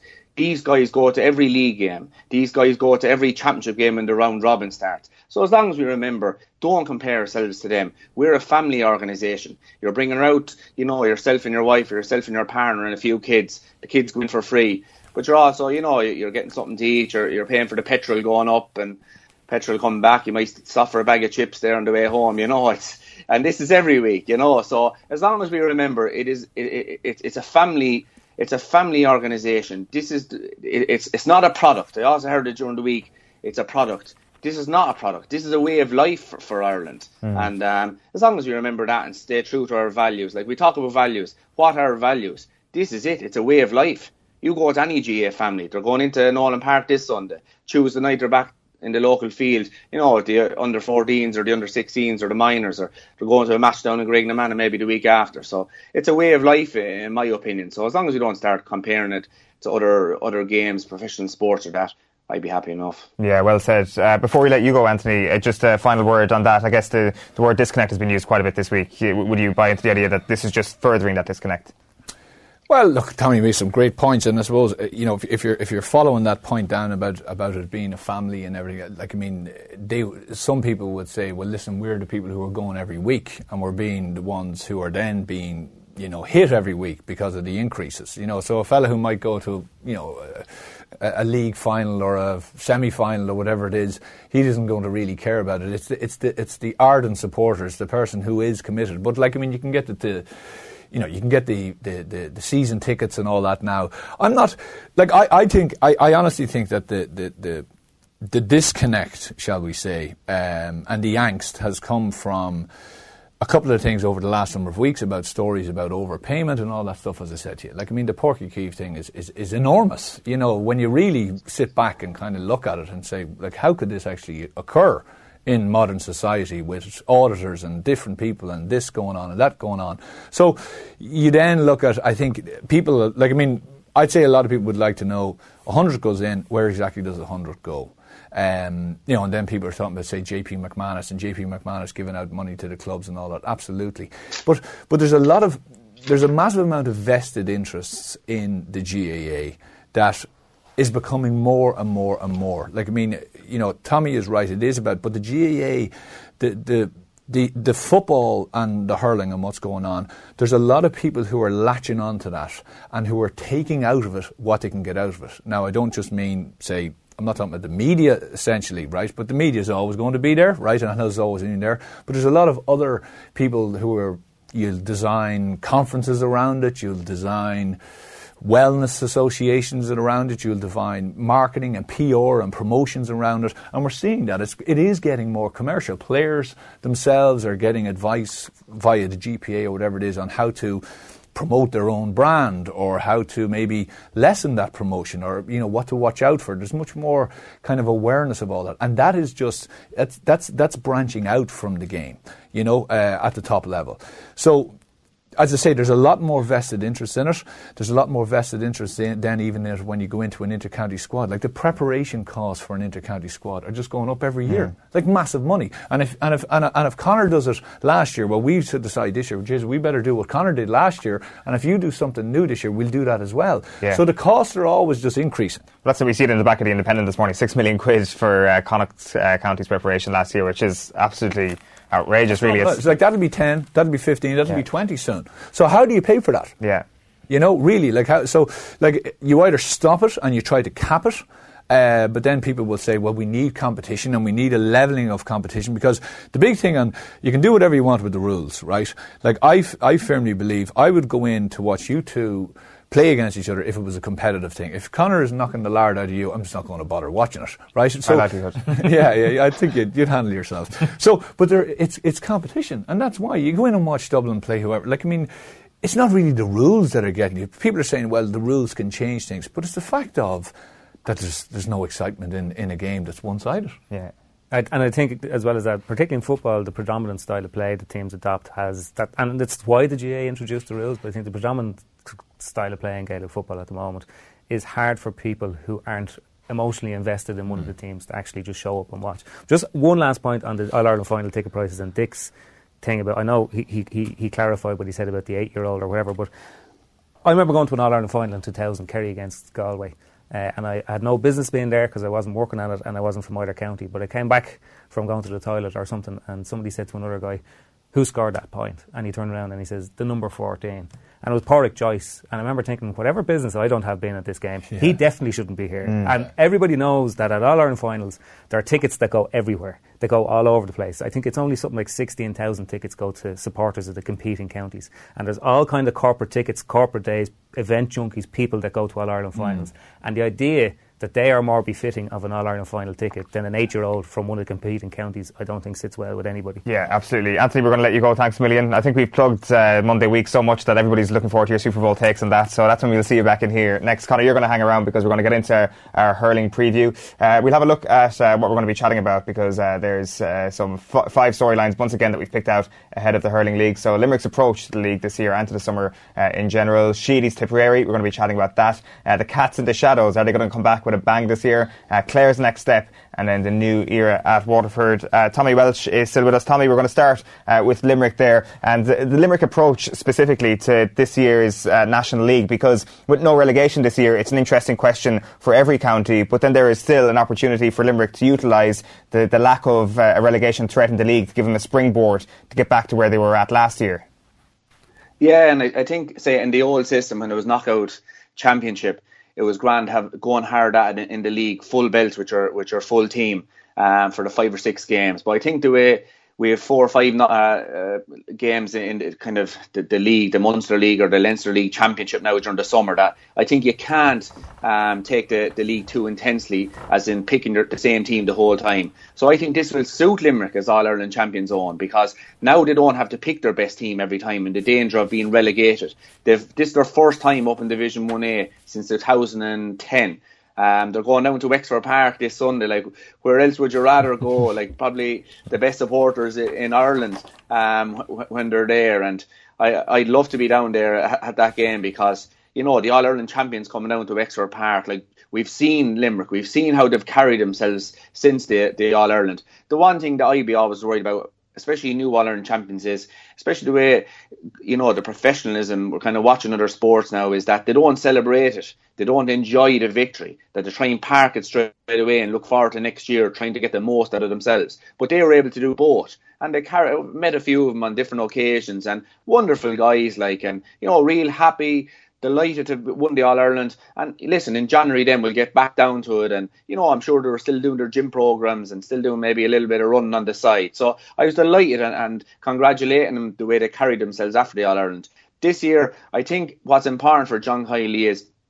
And I said it about Galway last year. Is he going to pick guys? Because these guys have won the All Ireland for, for Limerick since first time since 1973 after so much heartbreak is he now going to put all his faith in them guys? So you say if two or three of the main guys from last year, uh, maybe Kyle Hayes and maybe Shane Dowling and um, you know Mike Casey and a few of them. Say they start going out of farm and a hurling well, is he going to stay picking them because they've done it last year? Because you can often fall into that mindset these guys they haven't let us down on the big occasion before they won't let us down again. I think when you're trying to win back-to-back all irelands you have to keep lads on their toes. And if there's a lad putting up his hand in, in training peter casey or barry murphy or some of these guys if they're putting up their hand in training saying i want to play in this team well then i think you have to pick him. So I, will be interested to watch the team selection from, from John Kiely, especially when he has everyone back fit. I know that there's a few injuries coming up this weekend. I think Mike Casey, they, they could have a problem with full back um, position in the first match or two because I think Mike Casey is injured. Um, sure, Richie McCarthy or the Warrior himself is, you know, out for another few months recovering from a cruciate. Seamus Hickey retired during the winter, so I'm not sure. Maybe some of the Limerick guys will know there might be someone uh, from the club scene, might or one of the cornerbacks, Richie English, or that might step in. But you know, um, yeah, it'll be interesting to see when they're full panel back at full health. Will John Kiely pick the lads that are in form, or will he stick to the guys that won it last year? Tommy, what sort of um, effect do you think it's going to have the fact that the, the, the, league is being restructured next year? Like like you, you talk about Limerick there, and I think it's the last seven years in a row. Prior to last year, they couldn't get out of Division One B, and it was a big source of angst. Like their their their spring, their league always finished on a real down note when they took, and now they got up to Division One A and they're restructuring the league anyway. So everyone's going to be in a kind of two, two or sort of split Division One next year. Like the league has been brilliant in hurling for the last few years, particularly because the teams that lose early on, Kilkenny's been the case in point last year. They lose early on, they're under pressure, so they have to get it together. They have to, you know, they have to get something going to win games. But the fact that that pressure is not there now, like, will, will, is there any particular team you see that having a big effect on, or will it just be as a as a whole, like in terms of how competitive the league is, it'll have some sort of effect? Yeah, well, I think what happened, like you're wondering about Limerick, you know, are they going to say, oh, God, we've tried for the last eight, nine years trying to get out of here. Suddenly we get out of here and they start, and, you know, they do what we wanted them to do all along, which was, you know, merge the two leagues. No, I don't think they'll care mm. for the simple reason of the result of what happened last uh, August. Yeah. Um, so they won't care at this stage because it was the springboard doing so well in the league and getting out of the league last year for them, I think was one of the major springboards for them to go on and win the All Ireland because they knew then they could do it in the white heat of battle. Um, for the rest of the teams, like when I was playing in the National Hurling League for, for, for, with Kilkenny all them years, I think that's the way it's gone back. Where you know if you did well in the league, great, and if you don't, you know that there's no real big threat of relegation. What it means is, especially for for the youngsters, that they can be picked that the manager isn't worried uh, uh, about results. He's worried about finding players for the championship. So I think the league is going to, while the results won't matter a whole lot. You know, obviously they, they, like to stay winning, but they won't be the be all and end all. What will be very important though to the managers is finding players because we all seen it's it's a tough campaign once you get into that Leinster campaign or the Munster campaign. You have you know four matches in five weeks, or might be a little bit different this year, but it's still a tough campaign. A lot of matches in a short period, pick up a lot of injuries, so you need a big panel. We've seen the All Ireland champions last year, Limerick. They used their panel and were probably the, the team that be, uh, best used their panel last year. So I think that's what the likes of Liam Sheedy, the likes of Brian Cody, uh, the likes of Páraic Fanning below Waterford, they'll be trying to find players during this league. And listen, at the end of the day, while it mightn't be the be all and end all winning or, or losing. Form still matters, Hmm. and if you, especially for like an likes of a new manager coming in, likes of Sheedy or Fanning, they come in and get a few wins under their belt early. Um, suddenly the players are believing him. Suddenly they're saying, "Listen, we can go somewhere here." Um, like we've seen what happened with Waterford last year, you know, and that uh, poor campaign. Unfortunately, you know, it kind of carried over into the championship. So I think it's important that you go out and you give it everything, but at the same time, that the aim would be to find players as opposed to winning the league. Tommy, how big a factor is uh, Liam Sheedy going to play in the course of hurling over the next couple of weeks and months? Yeah, big factor, big factor on because everything Liam Sheedy touches seems to turn to gold. Um, like I know, know him from the bank side of things. He works at the Bank of Ireland. Um, does very well with the bank regards the the customers, the, the the people working with him in the bank. They all have so much time for him. You know, he's a good guy.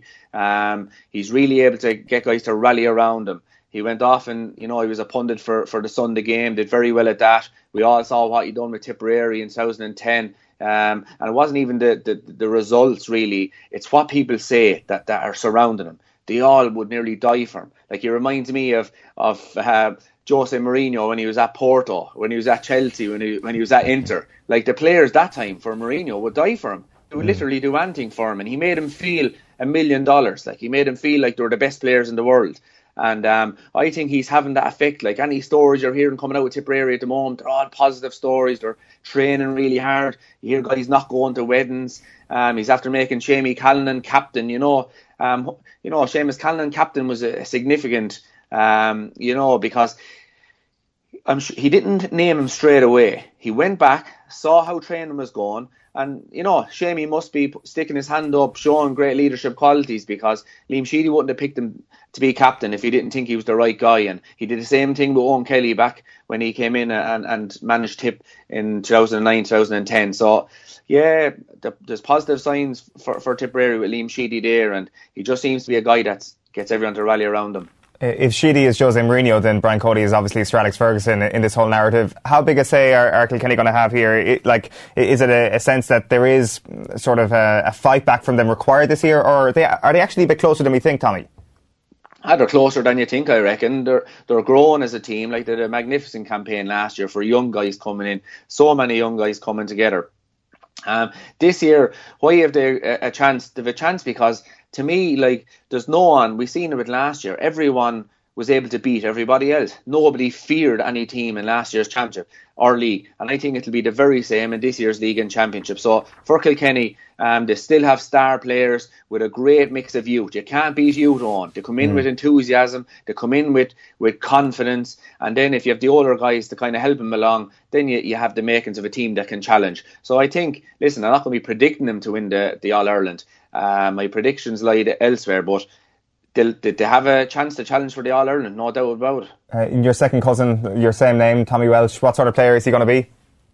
Ah, he's, he's, you know, I've been watching the last few years with the club, seen him since he was a very young guy. He's brilliant, a brilliant player, and he's fast, really, really quick, and you know, especially um, the way guys are, are playing the ball around now at the intercounty level, like everyone is just, you know, speed, 100 miles an hour, and he'll be well able for the pace of the game. Um, the only thing is, he's young. So he'll need a bit of luck. Like um, you, you can't beat luck when it comes to playing intercounty or playing top level sports. You know, a guy getting injured, then suddenly you get in, play a few good games. Um, like I remember playing St Kieran's College, the under 16 uh, panel was named, and a few of us lucky enough to get on it. And we were playing our first league game, and Cha Fitzpatrick, you know, Cha's probably one of the best midfielders I've ever played with. He was absolutely brilliant. And his brother, he had a brother that was a great cornerback, Dick Fitzpatrick. And Dick was played to play cornerback. We were playing, I think it was Peters below in, in Wexford. And um, I was a sub. And before the game, Dick got sick. And um, this is the first match, and I I came in. It must have been the first sub for, for, for the cornerback position, and stayed on the team, and we end up winning the championship. So you can't be a bit of luck going. So, so hopefully he gets the same luck maybe that I was. Fingers crossed uh, for, from his perspective. Yeah. And just a couple of other counties you wanted to touch on briefly, Tommy. Clare is one of them. I'm very interested in Clare this year because they clearly aren't that far away. But is that almost is, is there a threat with that as well, Tommy? Because you almost want something to change. You almost want to find this obvious thing. And I know Shane O'Donnell isn't there this year, or maybe they can try and get him back for the business end of the summer. But th- there isn't exactly a tangible thing that they can point to and say we can make a, a big improvement in that area because they were so good last year. Yeah, Owen, and I was very like they're, they're, themselves and Waterford would be my tips for, for to win the Liam MacCarthy this summer. Right. Why? I think the Clare guys have their mojo back. Um, it wasn't going to happen overnight. Um, they were playing so structured for so long. Like the likes of Tony Kelly. If you're following last year's club uh, matches blow and Clare, Tony Kelly scored 1 9 from play in um, the semi final. Um, I think they were playing against O'Callaghan Mills. He scored um, 111 in an earlier round as well. Um, like these guys just need to be let go. And I think they play a lot more positive the last year. Um, you know, there wasn't as many sharp puck outs. You know, you have to be able to mix it. We hear um, Liam Sheedy coming in earlier on in the week saying you can't play 15 on 15. Listen, we all know that, but you still have to play a positive attacking hurling. That's they're the teams that are winning the All Irelands. They're the teams that are winning the big prizes. And I felt last year Clare definitely made a much more positive step step with regards playing positive hurling and attacking hurling. You have Peter Duggan up front. We've seen what he done last summer, John mm. Conlon. So they have the strong guys to puck the ball up. Then you have the likes of Tony Kelly, Podge Collins, you have McInerney, you have all these guys, Conor McGrath, you know, floating around the wings. Uh, David Reidy had a great great summer last last summer. Ian Galvin coming off the, the bench uh, played well. So they have the players, I think, when they're let go at it. And I thought last year, suddenly they were starting to win games. They got to Croke Park for the first time since 2013. They're in a second Munster final in a row. So I think the tide is turning for Clare. And um, I think they will have a, a strong summer. And I need to ask you about uh, your Waterford mentioned there. Like, there is some talk that it's going to be a completely different side. You expect big things, obviously, from Páraic Fanning and his team this year. I do. Now, this is nothing against uh, last year's management or, or whatever like that. It's Páraic Fanning is a new manager. Usually, when a new manager comes in, it just kind of gives a new lease of life to a team. It gives a new energy, new excitement because everybody suddenly thinks I have a chance of playing here. Uh, what's going to be different? And I think you know a lot of these guys have won under 21 All Ireland and won it convincingly two or three years ago. You know, they beat everyone by by by a good good uh, number of scores. So I see the likes of Ozzie Gleeson, the light up front especially because I think they will play a lot more attacking. Listen to Páraic Fanning the way the way he's given his interviews. He's definitely open to playing um, a few different styles. So I'd imagine they play a lot more attacking. So suddenly when the ball goes up to the two Bennett guys, they're not playing against maybe three and four extra defenders. It'll be up maybe man on man. You have Patrick Curran, wonderful underage player. Have Pádraig O'Mahony. We won't see him until after Ballygunner finished with the in the club championship. But another guy loves going around playing with the ball. So I think Waterford have uh, and they've they've a wonderful hurlers and they also have a wonderful age kind of profile. You know, you have the brick. He's the only guy maybe in his mid thirties. Again, a guy to win the ball, kind of a John Conlon, kind of a Peter Duggan, strong man that can win the ball. So they, they will be able to mix it up. So I expect this year, if they can get a good start to the year, they can definitely go on and win the All Ireland. Tommy, could 2019 be an even better year for hurling than last year was? Yeah, why not, on? Why not? Um, the, the teams are there's still no standout team. They're all you know, they're all kind of wonderful hurlers, if we like. Um, so I think why not? Um, the home and away is brilliant. Like I would love to see if Waterford have games below in Walsh Park. Imagine the crowds. Imagine trying to beat Waterford down in Walsh Park. Maybe a crowd of six or seven thousand people all shouting for Waterford. They had no home games last year. Um, so I think the home and away thing it just brings pure excitement to the towns. It brings a, a confidence. We've seen last year how much uh, home advantage, you know, play. So suddenly, if you're the overwhelming favourite, when you, if you have to go play away, go down to maybe Wexford Park, go down to Walsh Park, suddenly then you're not the favourite that you thought you were, and anything can happen. So yes, I think it can definitely be another brilliant summer, and hopefully it'll be even better than last year. Tommy, enjoy the weekend's hurling. We'll chat to you again soon. Thanks, lads. Best of luck. Tommy Walsh there uh, on the line from Kilkenny. What do you reckon? Do, do, you buy into the idea that Clare and Waterford are set to do big things? Well, Waterford are really interesting because you know everyone just presume that they had a terrible year last year because they didn't get out of Munster. But if you look at the mitigation, like like they had that you know the ball that was caught behind, uh, caught on the line by Ozzie Gleeson against Tipperary, that was given a goal that shouldn't have been. If you remember after their first game against Cork, when the Sunday game listed the list of injuries they had, it was chronic level of injury, and they had no home games in Munster, and still they nearly got out of it. So, like despite the fact that they had a down year last last year after getting to the, the final the previous year, they weren't that far away. You know, mm-hmm. they weren't that far away. Uh, it just it depends on how the group takes with Páraic Fanning. You know, you never know what sort of dynamic is going to sort of take over with a new manager, particularly one like Derek McGrath. Like coming after Derek McGrath is going to be a hard gig to follow because it's a bit like we were talking about James Horan early, earlier on. Like Derek McGrath was definitely the kind of manager that had a very close and intimate relationship with a lot of the players, particularly the ones that he, he had in school in De La Salle. So uh, it depends on how they take, but I think their potential is huge, huge. Yeah. When you talk about following up hard acts, I mean, 2019 in general, from a hurling perspective, it, it is one of those things. Though it was so hyped up last year and it lived up to the hype. I think it's going to do the exact same thing this year. It just can't not be uh, another brilliant year. It, unfortunately, it might just be the summer before we actually get uh, the real barnstormers because of the lack of relegation. Uh, Conor McKeown, thanks million for coming in this morning. We'll chat to you again again soon. Uh, so, former NFL linebacker Chris Draft is joining us in studio in a few moments around Lung Cancer Awareness Month for the Irish Cancer Society. First, though, let's bring you through a few bits from last night's Six Nations launch in London. We're going to hear from Alun Wyn Jones, Warren Gatland, and Conor O'Shea in a moment, but we're going to start with Rory Best here on the lifetime ban handed down to the Ulster supporter who, racially, who racially abused Simon Zebo your own thoughts on what happened yesterday with your club Ulster banning that spectator for life after what he said to Simon Zebo? Look, I think uh, there's no place in that in rugby. There's no place in that in sport, and actually in, in society at all. And, and I think it was good that Ulster were, were very quick to act. You know, to, to interview basically all the season ticket holders to get all that pilot and then to take reasonably swift and, and, very severe action. I think it, it sends out a message, and I think as a player group, having not been there, but I know as a player group that, that we don't find it acceptable what was said um, and the way it was said. And look, it's a game of rugby, and I think the actions from Ulster were, were great and, and to be admired.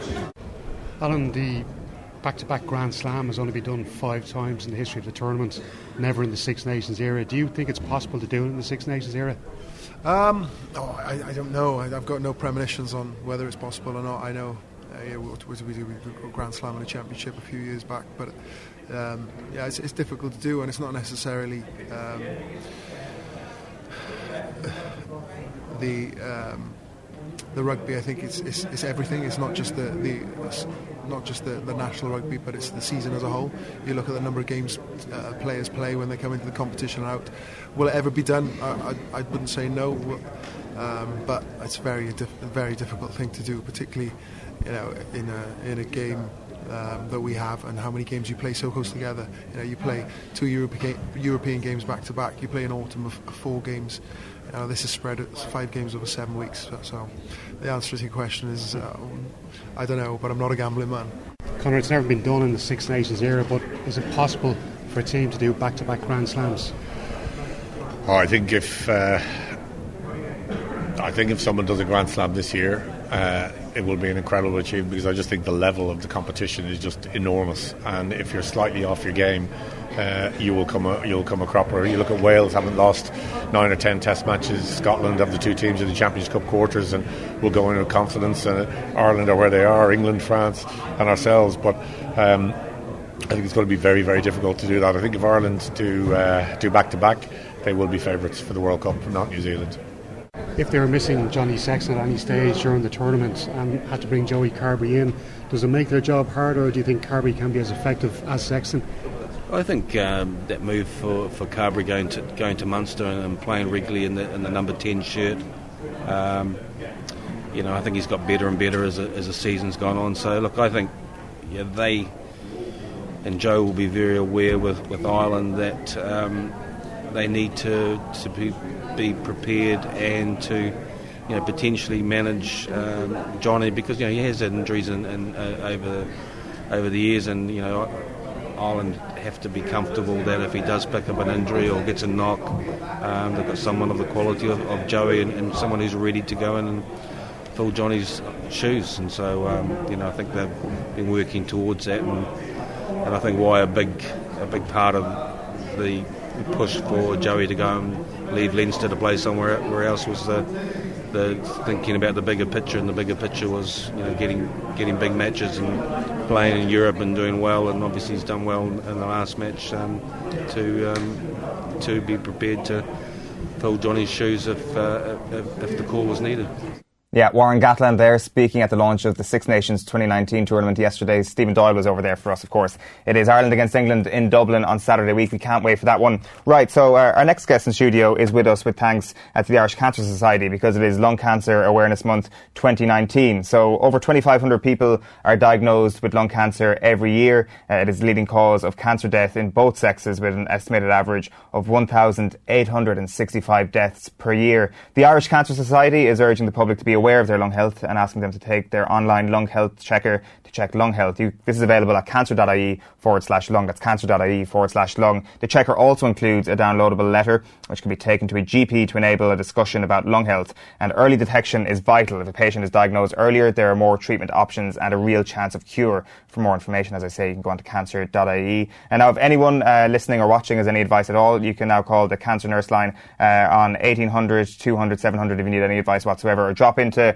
one of our 13 daffodil centres and hospitals nationwide uh, if you have any questions. Uh, now, we do have a treat for you in terms of the guest that's with us in the studio because he's played for the Bears, the 49ers, the Falcons, the Panthers, the Bills, the Redskins, and of course the Rams, who are in this year's Super Bowl. Chris Draft, a very good morning to you. Good morning. Thanks for coming in. Oh, it's my pleasure. So uh, we, we got to immediately talk about the Rams, of course, because uh, they're in the Super Bowl. The, the, thing I often wonder is, and it's such a quirk for people who aren't used to American sports, is the yes. fact that you played for the St. Louis Rams, uh, yes. and they are now the Los Angeles Rams. Yes. Do you still have that affinity towards the franchise? so they were the St. Louis Rams. Now they're the LA Rams. But before they were the St. Louis Rams, they were the LA Rams. True. And so not just the LA Rams, but they played in Anaheim.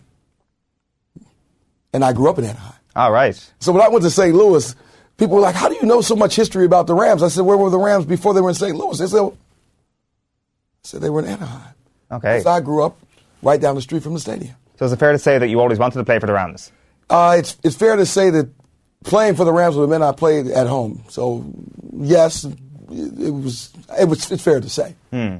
It's very interesting looking at this year's Super Bowl matchup. There's tons of things to talk about. I was doing a bit of research yesterday, and correct me if I'm wrong here. I think you've played against Tom Brady three times. Uh, like I'll, it, it might be three. Again, you're, you're, you're, you know the numbers more than anything. I think we actually, I think I actually played against him.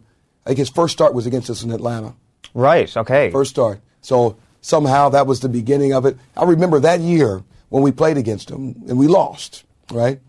And so many people thought we were just a terrible team because they said, there is no way that you lose to the Patriots because at that time they just didn't have, you know, the swagger that they have right now, the kind of expectation of, of victory that goes along with being a, a Patriot. It, it just wasn't there the same way. That's weird. It almost feels weird to think about a superiority complex when you're coming up against the New England Patriots. Was it a similar view of Bill Belichick? Because I think Tom Brady's struggles are well documented, even from his college days, and, and to, to not getting the number one QB jersey with, uh, with, with, New England. Was Belichick viewed in a, in a, similar sort of mediocre manner? Well, if you look at Belichick, Belichick was the defensive coordinator with the Giants, so a tremendous success, mm. right? But then he went to Cleveland. And he went to Cleveland. He didn't have success. I mean, he was a, he was a part of that long line of of, of Cleveland people that didn't really do so well. And so when he when he took over the Patriots, it wasn't like, oh my goodness, this is Bill Belichick. It's just going to be great. Everything is going to happen. It's going to be transformative. You know, he's going to probably just go to the Super Bowl all the time, and he's probably going to have five championships. Nobody, nobody was saying that. So it's the early part of his career, and then you put in a Tom Brady who was a sixth round pick, who is slow as molasses, who wasn't even you know, wasn't that the guy even at Michigan. So to think that he is going to not just be the guy, but then end up being the greatest quarterback in the NFL, that, you know, not at all. I often wonder if Belichick could exist in this uh, sphere of greatness without Tom Brady, and could Tom Brady exist in this sphere of greatness without Bill Belichick? What do you think? Well, I think that's what that's the real greatness. The greatness is identifying your players, identifying the people that that really vibe with with your system. So you know, that's when, when you see great teams, great teams are able to pick the people. So to really see the, the greatness, it's not that Tom Brady and Belichick are together, is to realize that they've won five Super Bowls. But how many players have won five Super Bowls? Mm. Tom Brady's the only one. So as those teams have progressed, as, over those years of those Super Bowls, there's been so many other players that have gone through. And so that, that's the real greatness of Belichick. It's not just a relationship with Tom, but it's the relationship with, with a team that is very honest about the players that they need. Yeah. And putting them, you know, finding that next guy.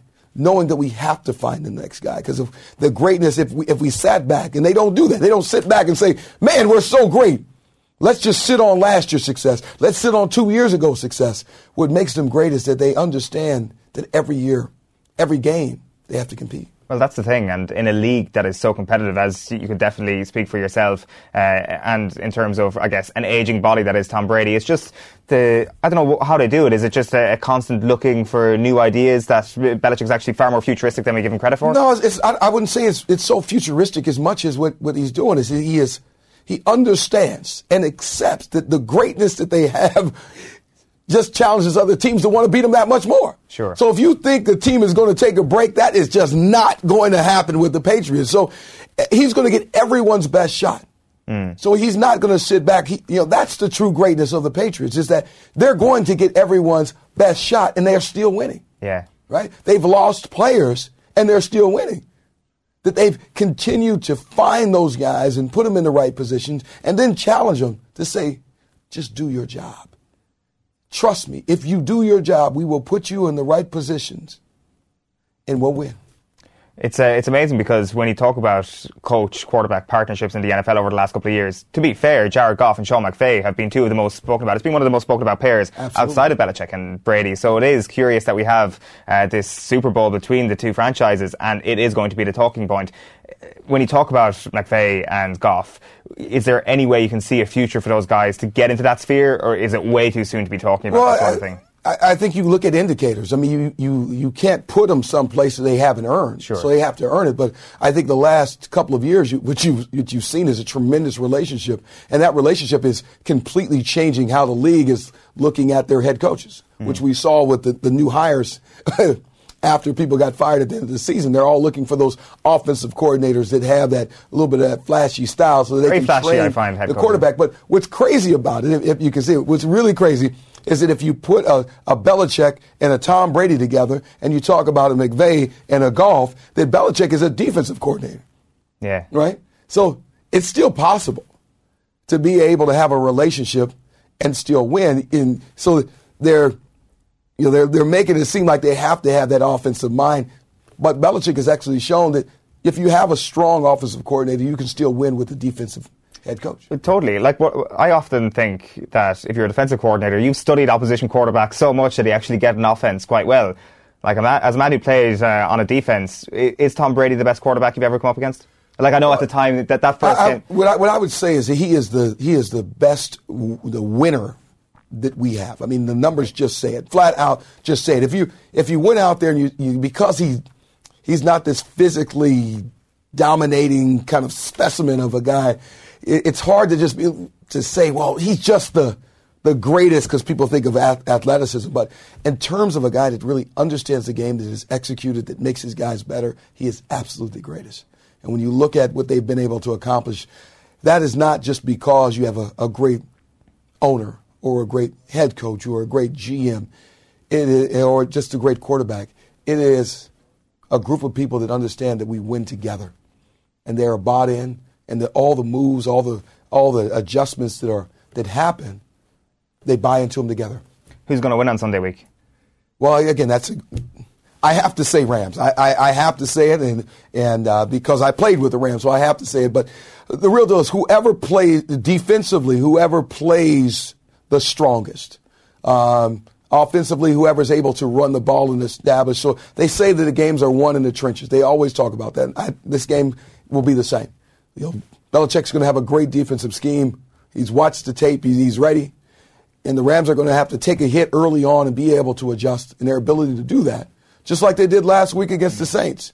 Their ability to do that will be the key to their victory. Yeah, I thought it was game over for them after the first quarter on Sunday. Uh, you are in studio, Chris, with us uh, with thanks to Irish Cancer Society's Cancer Awareness Month. Uh, could you tell us how your own life has been touched by lung cancer?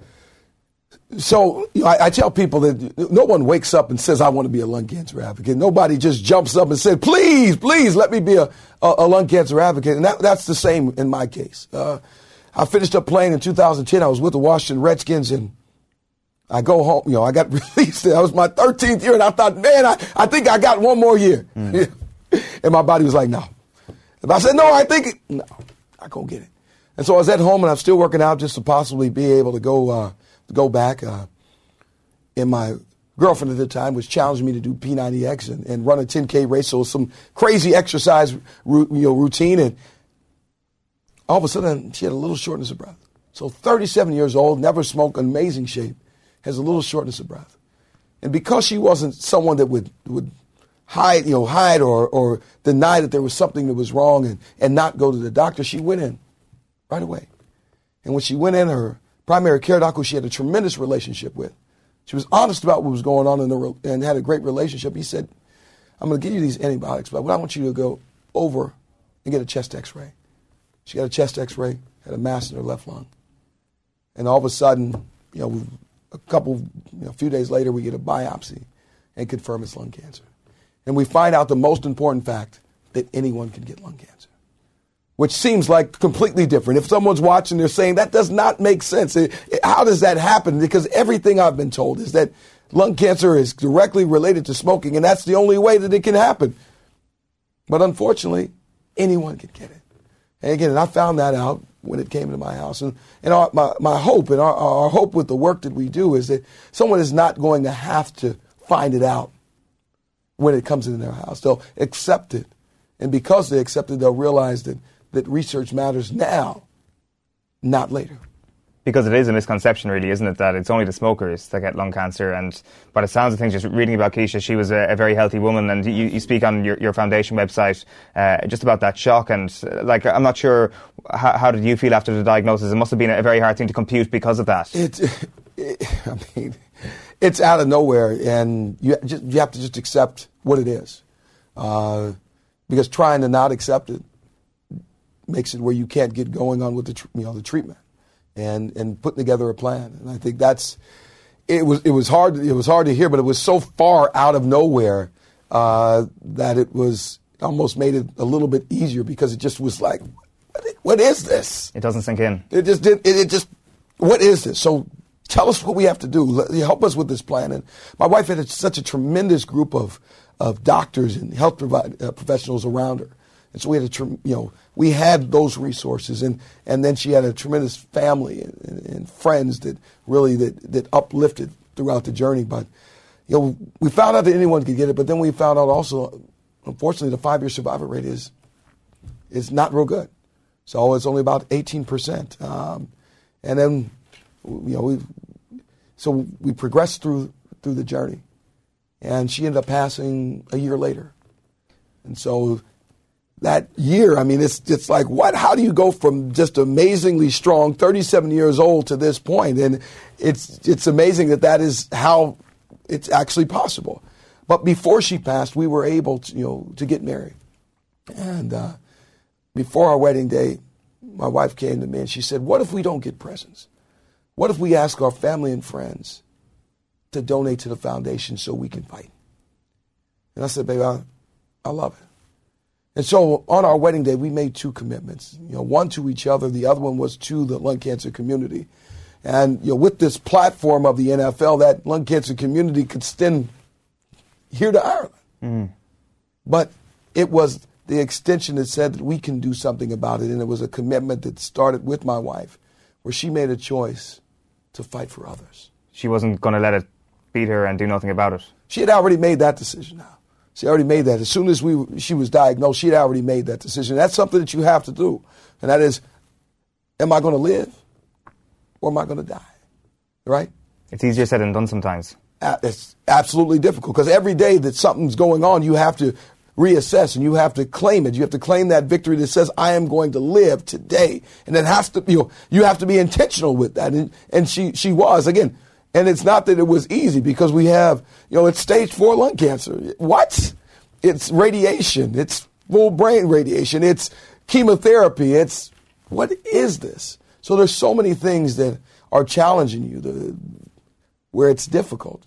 But she did a tremendous job of continuing to fight and did that all the way up until she passed in December, uh, December 27th of 2011 and really took it right to the end her fight must be hugely inspirational for you in terms of running your foundation, in terms of fighting against this. I mean, she, she is the absolute inspiration, and I, I, think there's there's so many parts of, of her journey that are central to what survivors have to do all over, and that is to number one, you have to decide again, do you want to live or are you just accepting that you're going to die? Mm. Right? Because that's important. You have to go and attack this and, and not allow the disease to take your life before it actually does take your life, if it does. You have to continue fighting. You have to be in the moment. You have to go and celebrate it if you're still here today. And so and if someone says, well, you have terminal disease because it's stage four, that doesn't mean that your life is over tomorrow. So you have to continue fighting and living mm. until it is. Because the real deal is we could walk down the street and get hit by a car. We could, we could, something bad can happen and we can be gone. So the idea that you have cancer really just reminds you to make sure you do live. Uh, one last thing I wanted to ask you about, because on your Chris Draft Family Foundation, that's your website, yeah. you said you're hoping to change the face of lung cancer. Um, talk to us a little, a little, bit about that, about how we can change the face of lung cancer and how events like uh, lung cancer awareness yeah, can help. So how do we change the face of lung cancer? It's first accepting what lung cancer is seen. So it's, it's only been seen as a prevention. And so when we change the face of lung cancer is to say that prevention is not enough. So in my wife's case, she's in amazing shape, and the, you know the prevention is important. It's absolutely important because we want to encourage people to have a healthy lifestyle. But that's not enough to be able to tackle lung cancer. So we still need early detection.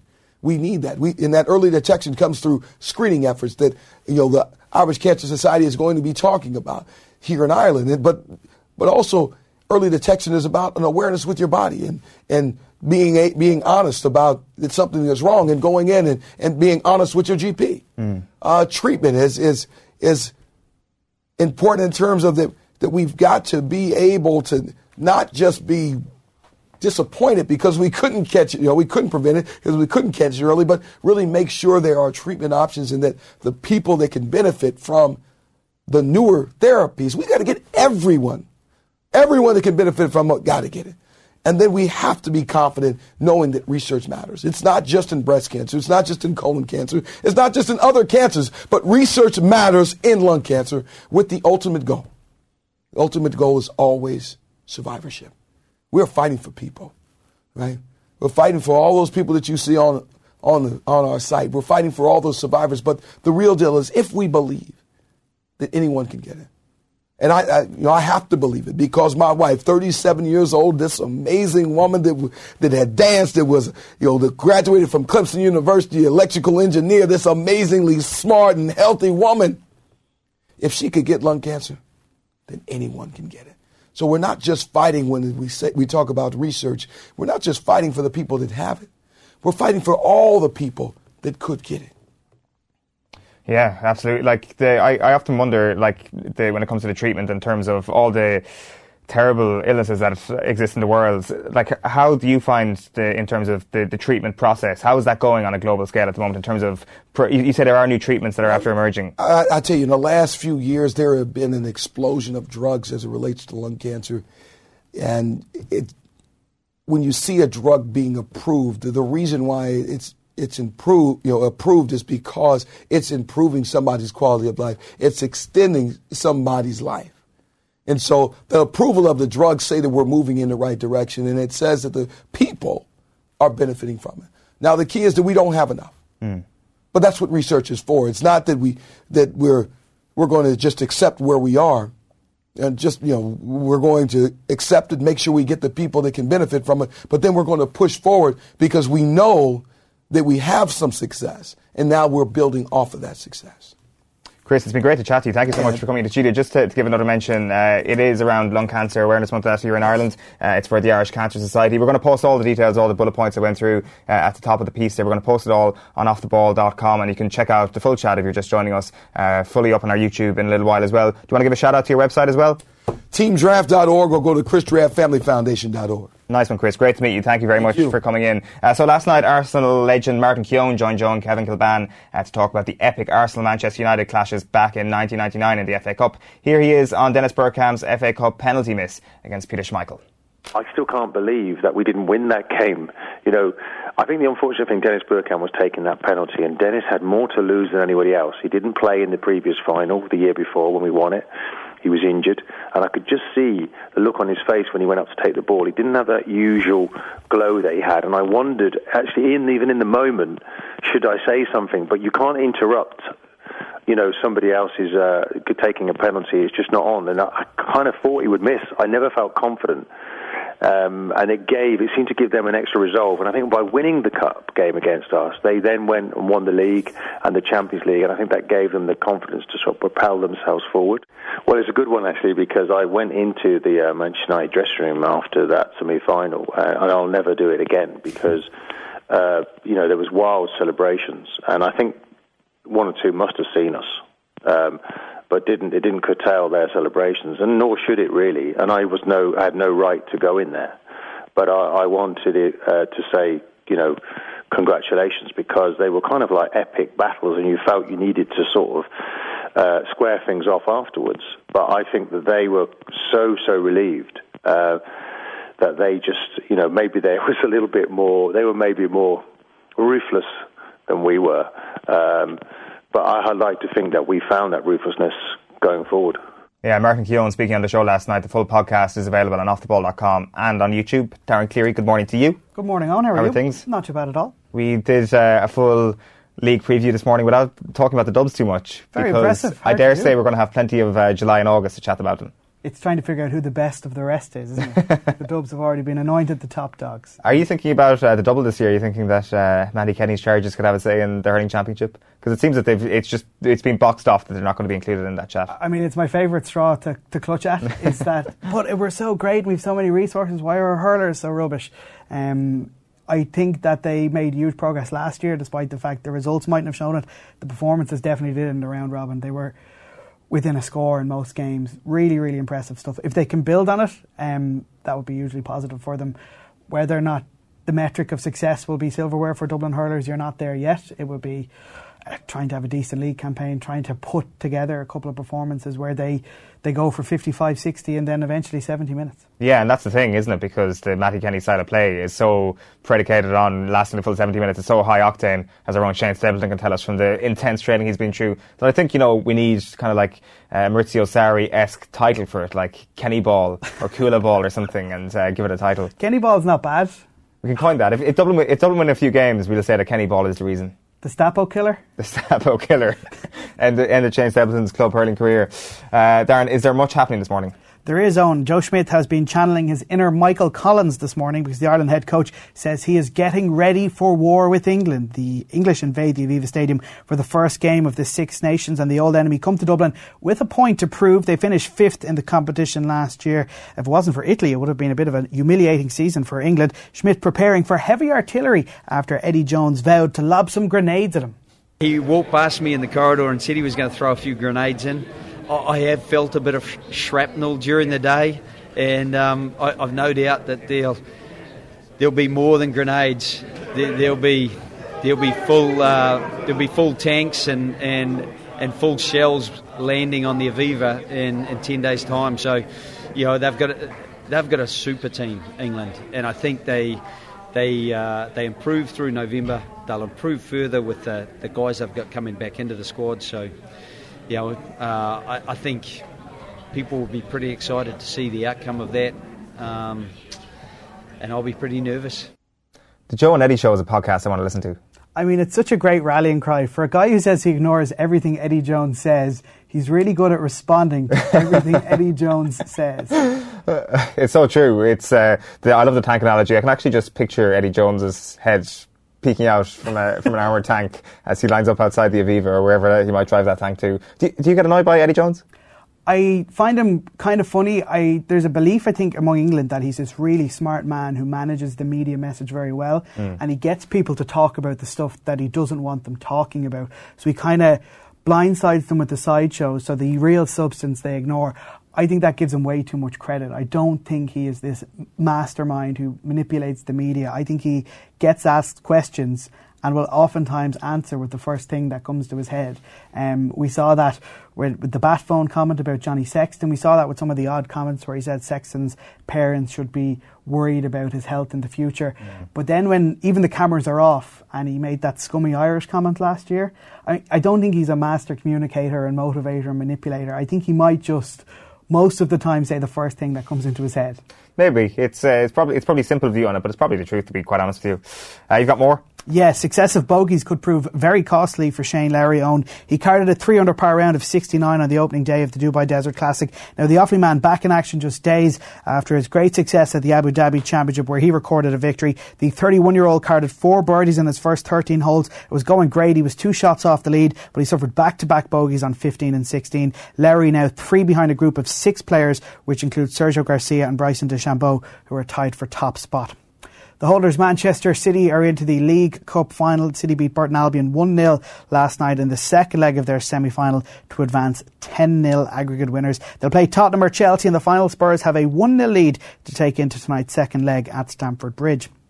Fulham's relegation scrap was taken a bit too literally by one player yesterday. Striker Aboubakar Kamara has been arrested and banned from the club's training ground after getting in a fight with a member of the coaching staff. The 23 year old was detained by police on suspicion of causing actual bodily harm and criminal damage. Kamara has missed Fulham's last two matches and was ordered to train with the under 23s after a physical altercation with Aleksandar Mitrovic at a team yoga session. The arrest comes a month after Kamara snatched the ball from the club's designated penalty taker the same man, Mr. Mitrovic, and failed to score the penalty himself. At the time, Claudio Ranieri was so angry he said he wanted to kill Kamara. Give the ball to Mitrovic because Mitrovic give the ball to Mitrovic because Mitrovic is the man who had to to shoot a penalty, and uh, it's unbelievable what what he did because uh, he didn't respect me, he didn't respect the club, the, the, the, his teammates, and the crowd. I spoke with him, uh, but it's not it's not right. It's not right. So when he failed to score the penalty, what's going through your mind then? I want to kill him. Now, the Crystal Palace goalkeeper Wayne Hennessy faces a minimum of a five game ban after being charged by the English FA over what they believe was a Nazi salute. His teammate Max Meyer posted the photo, which has been at the centre of this controversy. It was taken during a team dinner and then posted on his Instagram story. The keeper was uh, just played in the game in a 1 0 win over Grimsby Town in the FA Cup. The Welshman denied making the deeply offensive gesture. He claimed he was simply waving to get the attention of the person taking the photo. When waving failed, he tried to call to that person and used his hand to help project his voice. Now, one Twitter user posted a photo of a picture which seemed to back up Hennessy's explanation. Take a look. Make your own decision. They do seem to Case be closed. remarkably similar in the way they're doing it. The FA obviously have not bought this and they have decided to charge Wayne Hennessy. Here at home, St. Pat's have further strengthened their squad ahead of the new SSE Electricity League season with the addition of Chris Forrester. The Dubliner has put pen to paper on a three-year deal after being granted a release from his contract at Aberdeen on Tuesday. Rhys McCabe has also joined the SSE Electricity League side from Sligo Rovers. Now, Harry Kenny has built a really decent squad with designs on securing European qualification in 2019. Dave Webster and Kieran Kelly have been brought in to shore up the defence. Midfielders Georgie Poynton and Keane Coleman also moved to Richmond Park. Forrester will come into a side that already includes the likes of Brandon Miele, Gary Shaw, and Mikey Drennan. The Saints also managed to keep hold of Simon Madden, Jamie Lennon, Dean Clarke, Barry Murphy, and Darragh Markey. Here are some of Forrester's best bits on. Have a look at this one. About to drop to his foot. What is this going to be? Oh. Get in. What an effort. When was this? It was two or three seasons ago. It was- I think it was his last season Last at Pats yeah. before he moved. I mean, just the, Forgot about that goal. the vision to do it, to spot the keeper and have that go. It's it's not a hit and hope. His head is up. He sees the keeper and he hits it. It's really a, it's just a wonderful strike. Credit to uh, Pats TV for letting us use this clip. And what a goal! He'll be worth the entry fee alone for Pats fans this year. I mean, Johnny Ward made the point on Twitter. We've got the likes of Jack Byrne back in the League of Ireland. You've got Patrick McEleney and you've got uh, Chris Forrester. Perfect reason to go. And even if you don't want to support a team, watch them. Look at this.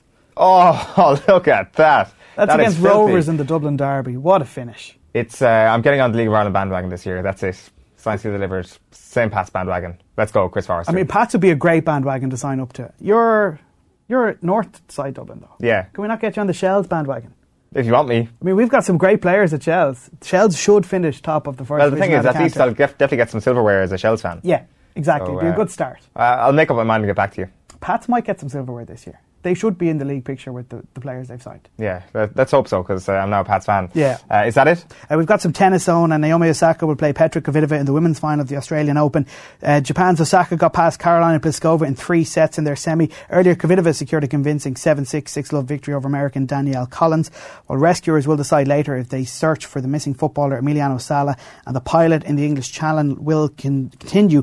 Their plane disappeared off radar on Monday night during a flight to Cardiff from Nantes. Guernsey police said an intensive nine hour search found no trace of the missing aircraft yesterday. Rescuers say there is no hope of finding either man alive. And finally, the Up the Dubs banner is coming down for good. On the Dublin City Council say they will not hang the banner from the Halfpenny Bridge again after a handful of complaints from social media users. The large flag, which reads Up the Dubs, Dublin City supporting the Dubs, has been a fixture on the bridge in the lead up to All Ireland finals in which the county is featured in since 2011. Now, a spokesman for the City Council has told the Irish Times that the bridge is no longer an appropriate location for this display. They said the Halfpenny Bridge is a protected structure and it was agreed that this location is not suitable suitable for displaying such banners. A number of social media users bemoaned the banner on Twitter last year, but DCC say no official complaints were ever received. The Irish Times say the only concern raised came via a single phone call concerning the sign on April 6, 2018. The caller apparently cited the inability of tourists to take pictures as grounds for the banner's removal. They should just put it up outside their home ground, Croke Park, and be done with it. Darren Cleary, thank you very much for that. Appreciate Cheers, it. You're back tomorrow morning. Tonight, Off the Ball is live from 7 o'clock on the radio and across our social channels. John Giles, as always, from half past 7. Adrian Barry and I will be back from 7.45am tomorrow on OTBAM. We'll chat to you then. Bye-bye for now. So, if you like this, you'll probably also like OTB AM, Ireland's only sports breakfast show. Subscribe to the OTB AM podcast stream or catch the show live on YouTube, Twitter, Facebook or offtheball.com every morning from 7:45 a.m.